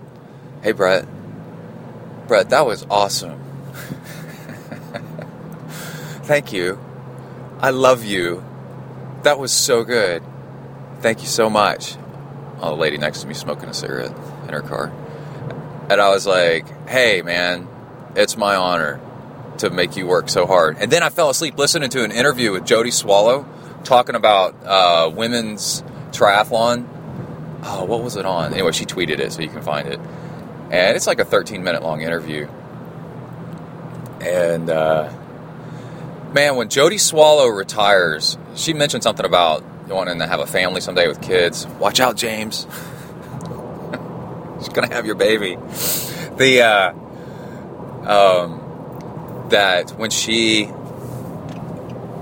when this when this uh, individual Jodie Swallow retires from the sport, she is she needs to run. She won't be happy unless she's running some kind of organization that that changes the world. You know, like some kind of environmental or or something for kids or something for hunger or something like that. Or something for sport. Like holy crap man. She is a spokesperson and a person that gets shit done man. If i had an organization like um, uh, the sierra club or WW, wwf world wildlife foundation foundation or something yeah like that I would create a position to, and put her in it because she is badass. Okay, so I fell asleep listening to that, and then I woke up a little bit early, and I'm like, hmm, that's weird. And my legs were like, hey, Brett, that was really fun last night. And even though that hurt, we want more. And I was like, okay, we can arrange that. And, um, Oh, and on the uh, intervals, I was peaking out at uh, 350 watts or something like that, right? And uh, so that's good. And then this um, this morning on the run, I took Kona, and we did 20 minutes with Kona because it's summer and it's kind of warm. So uh, same route, it's a seven mile route, and then on the um, on the dropped him off, and then kept running with a little bit of uphill. Uh, well, a little bit of work on the uphills. After a while, I was like, okay, let's. When you encounter an incline, and around where I run, it's not much, but there are there are a couple. There's a few percent grades, kind of here and there, but they're real short. Uh, when you encounter those, work those hard, and then on the downside, you know, cruise them, and that'll be kind of like light interval work. Um, but don't make a big deal out of it, you know. And this is only after being like 30 minutes into the thing. And uh, check this out. I did some calculations yesterday. There's a really cool uh, QT2 Systems has a really cool um, calculator where you can put in your numbers and how much you train or how much you think you could, and then it would show you. It'll show you your results in in an Ironman or whatever kind of race. And um, uh, I've known about this for years, man. This thing's really cool. And uh, yesterday I was plugging in numbers, and actually I have a an easily Kona qualifying uh, swim, like very easily Kona, Kona qualifying swim, a Kona qualifying uh, bike ride, depending on the course. Uh, my numbers are pretty good, and it all comes down to the run for me. If I have a crappy run, I'm out of the game, and if I have a great run, I'm totally in the game to Kona qualify, right? So it's pretty cool. I can do a sub 10 Ironman, no problem, Ironman Texas, if I could actually run like I think I could run. And, um, but basically, it's saying, Brett, you got to run like a, oh, a seven, a 746 or something like that run. And uh, I think, and it's like, ouch, man. but then on the run this morning, when I uploaded it, I had actually, over the past few days, I've been improving my run um, in spite of doing intervals on the bike. That's the big thing. I did intervals on the bike last night and still ran this morning. I ran an 805 average, and the second half of the run was a 744, right? And I was like, holy crap. Okay, you just got to do that for a marathon after biking 112 miles, and you're going to qualify no problem. Uh, which is making me laugh, obviously. But what's so cool is to have numbers, right? That are like, um, and I learned this from Mike Ricci from D3 Multisport Coaching, is look at your average run pace over all your training over the past like six months. That's probably what you'll average on the Ironman run. Um, on a if you get your nutrition right and everything. So basically, what you ought to do is be looking at your average run from your fast days and your slow days and your off days and your on days, uh, your hilly days and your and your flat days. That average pace probably that's what you should expect if you have a good run on uh, uh, in an Ironman. It'll probably be right around that pace, you know. So if you're averaging a nine and a half minute mile in most of your runs, don't expect you to run an, uh, an eight something. It's not going to happen. Um, it's pretty cool. So you need to get your average pace up. Think about that. You need if you want to run a 750 in the Iron, if you need to run a 750 in the Ironman marathon, well, you need to be running a 750 as your as your just average, just cruising pace um, on average most of the time. Pretty cool, huh? All right, I got to go into W to the ERK. Out. Come on, turn off. I got things to do. Where'd you go? Oh crap. Come on. No, wrong thing. Wrong thing. Stop it. Stop it. Stop it. Oh my god, I'm never going to get out of this. Where'd it go? And stop. There you go.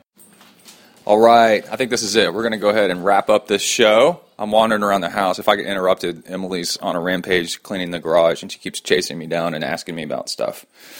But what she did find is something really cool. Um, a couple of months ago, maybe longer, um, the our iPad Mini came up missing I don't know how you say came up because it's gone, but it came up missing, and that was, uh, gosh, a huge blow to me because they're they're expensive. I've really liked using it. Um, I didn't know where I lost it. I thought maybe somebody had stolen it or something. Or I sent an email out at work asking if if uh, anybody had seen the thing, and um, nothing, nothing, and nothing. And so I used the uh, my Zen training came in handy, and it's like I did as much as I could. There was nothing I could do about it. Um, let it go, and you just never know. Sometimes things turn up, you know. So just uh, you know, the feeling of it being gone, you know, be let let that happen. You should feel sad and remorse and uh, frustration, you know, but don't let it ruin ruin uh, the things you do day to day. And keep on living life and enjoying what you can, and don't get too torn up about it. And um, and just yeah, just deal with it and um, do as much as you can. And then when you can't do anything else, just go on with life, right? So I just went on with life and said, you know, maybe it'll turn up, and if it turns up, it's nice, and if it never turns up, well, I don't know, you know. But what I did do was it had been too long um, because the battery had already died. But by the time I thought of it, I said, oh, I ought to do that. Find my phone, and this is some cool tech stuff that y'all ought to know. Um, it you can do find your phone now on iPads and, and things like that. And so I, I went to the Apple iCloud thing and I, I tried to track it, couldn't find it. Um, it said the battery was already dead, so it had been turned off or something like that. And so this is cool. I said um, it had some options. Do you want to turn to, uh, gosh, it's something, because I don't remember now because this is like a couple months ago, where um, it alerts you if the uh, if it comes back online and connects to a Wi-Fi or to a network or something like that. And I said yes. And then it said, "Do you want to make it um, Bing uh, ping alert, make an alarm if uh, if um, if it's found and uh, or if it turns on?" Then I and I said yes. And then it said, "Do you want to turn? You want to leave a message on it?" And I said yes. This was back in the day, right? This is back when I lost it. And um, then it said, "Do you want to have it have a security code on it so people can't use it unless they type in the security code?" And then I said, "Yes." And it goes, "Okay." And that was a while back, right after I'd lost it. And okay, so em, so that's a while back. Emily finds it today while she's cleaning the garage underneath bike parts, of course. And then um, so of course, when she finds it, it's totally dead. So I plugged it in, and I'd forgotten about all this other stuff, right? So I, all I did was I just plugged it in, and I'm in the bathroom across the house, uh, brushing my teeth, and after my workout, and, as we've talked about, and the um, all of a sudden we hear this alarm, kind of dang, dang, dang, dang, dang, dang, dang, dang, dang, dang, dang, dang. And I finish brushing my teeth and I go in the living room. I go, what is that? Emily comes in out of the uh, garage and she goes, what is that? Kai's like, I have no idea. Let's go over. And it's the iPad. It finally got enough battery in it, um, and enough juice in the battery to turn itself on. And it was alarming. And I go over and look at it and it says on the screen, it says, this is so me to do this. It says, um, this iPad uh, was lost. Please return please return to me. Huge reward. And that's apparently what i'd written and and then my phone number on it.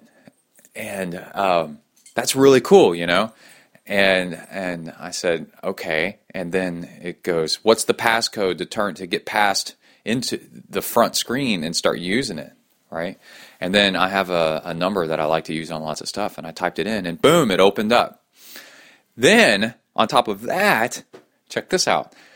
I'm uh, I go, well, that's pretty cool. I'm really excited about that. And then I go uh, back into the bathroom to uh, wash out my mouth, you know, whatever. And I pick up my phone and I look at it, and it has an alert on it. And my phone says, Your iPad has been f- turned on.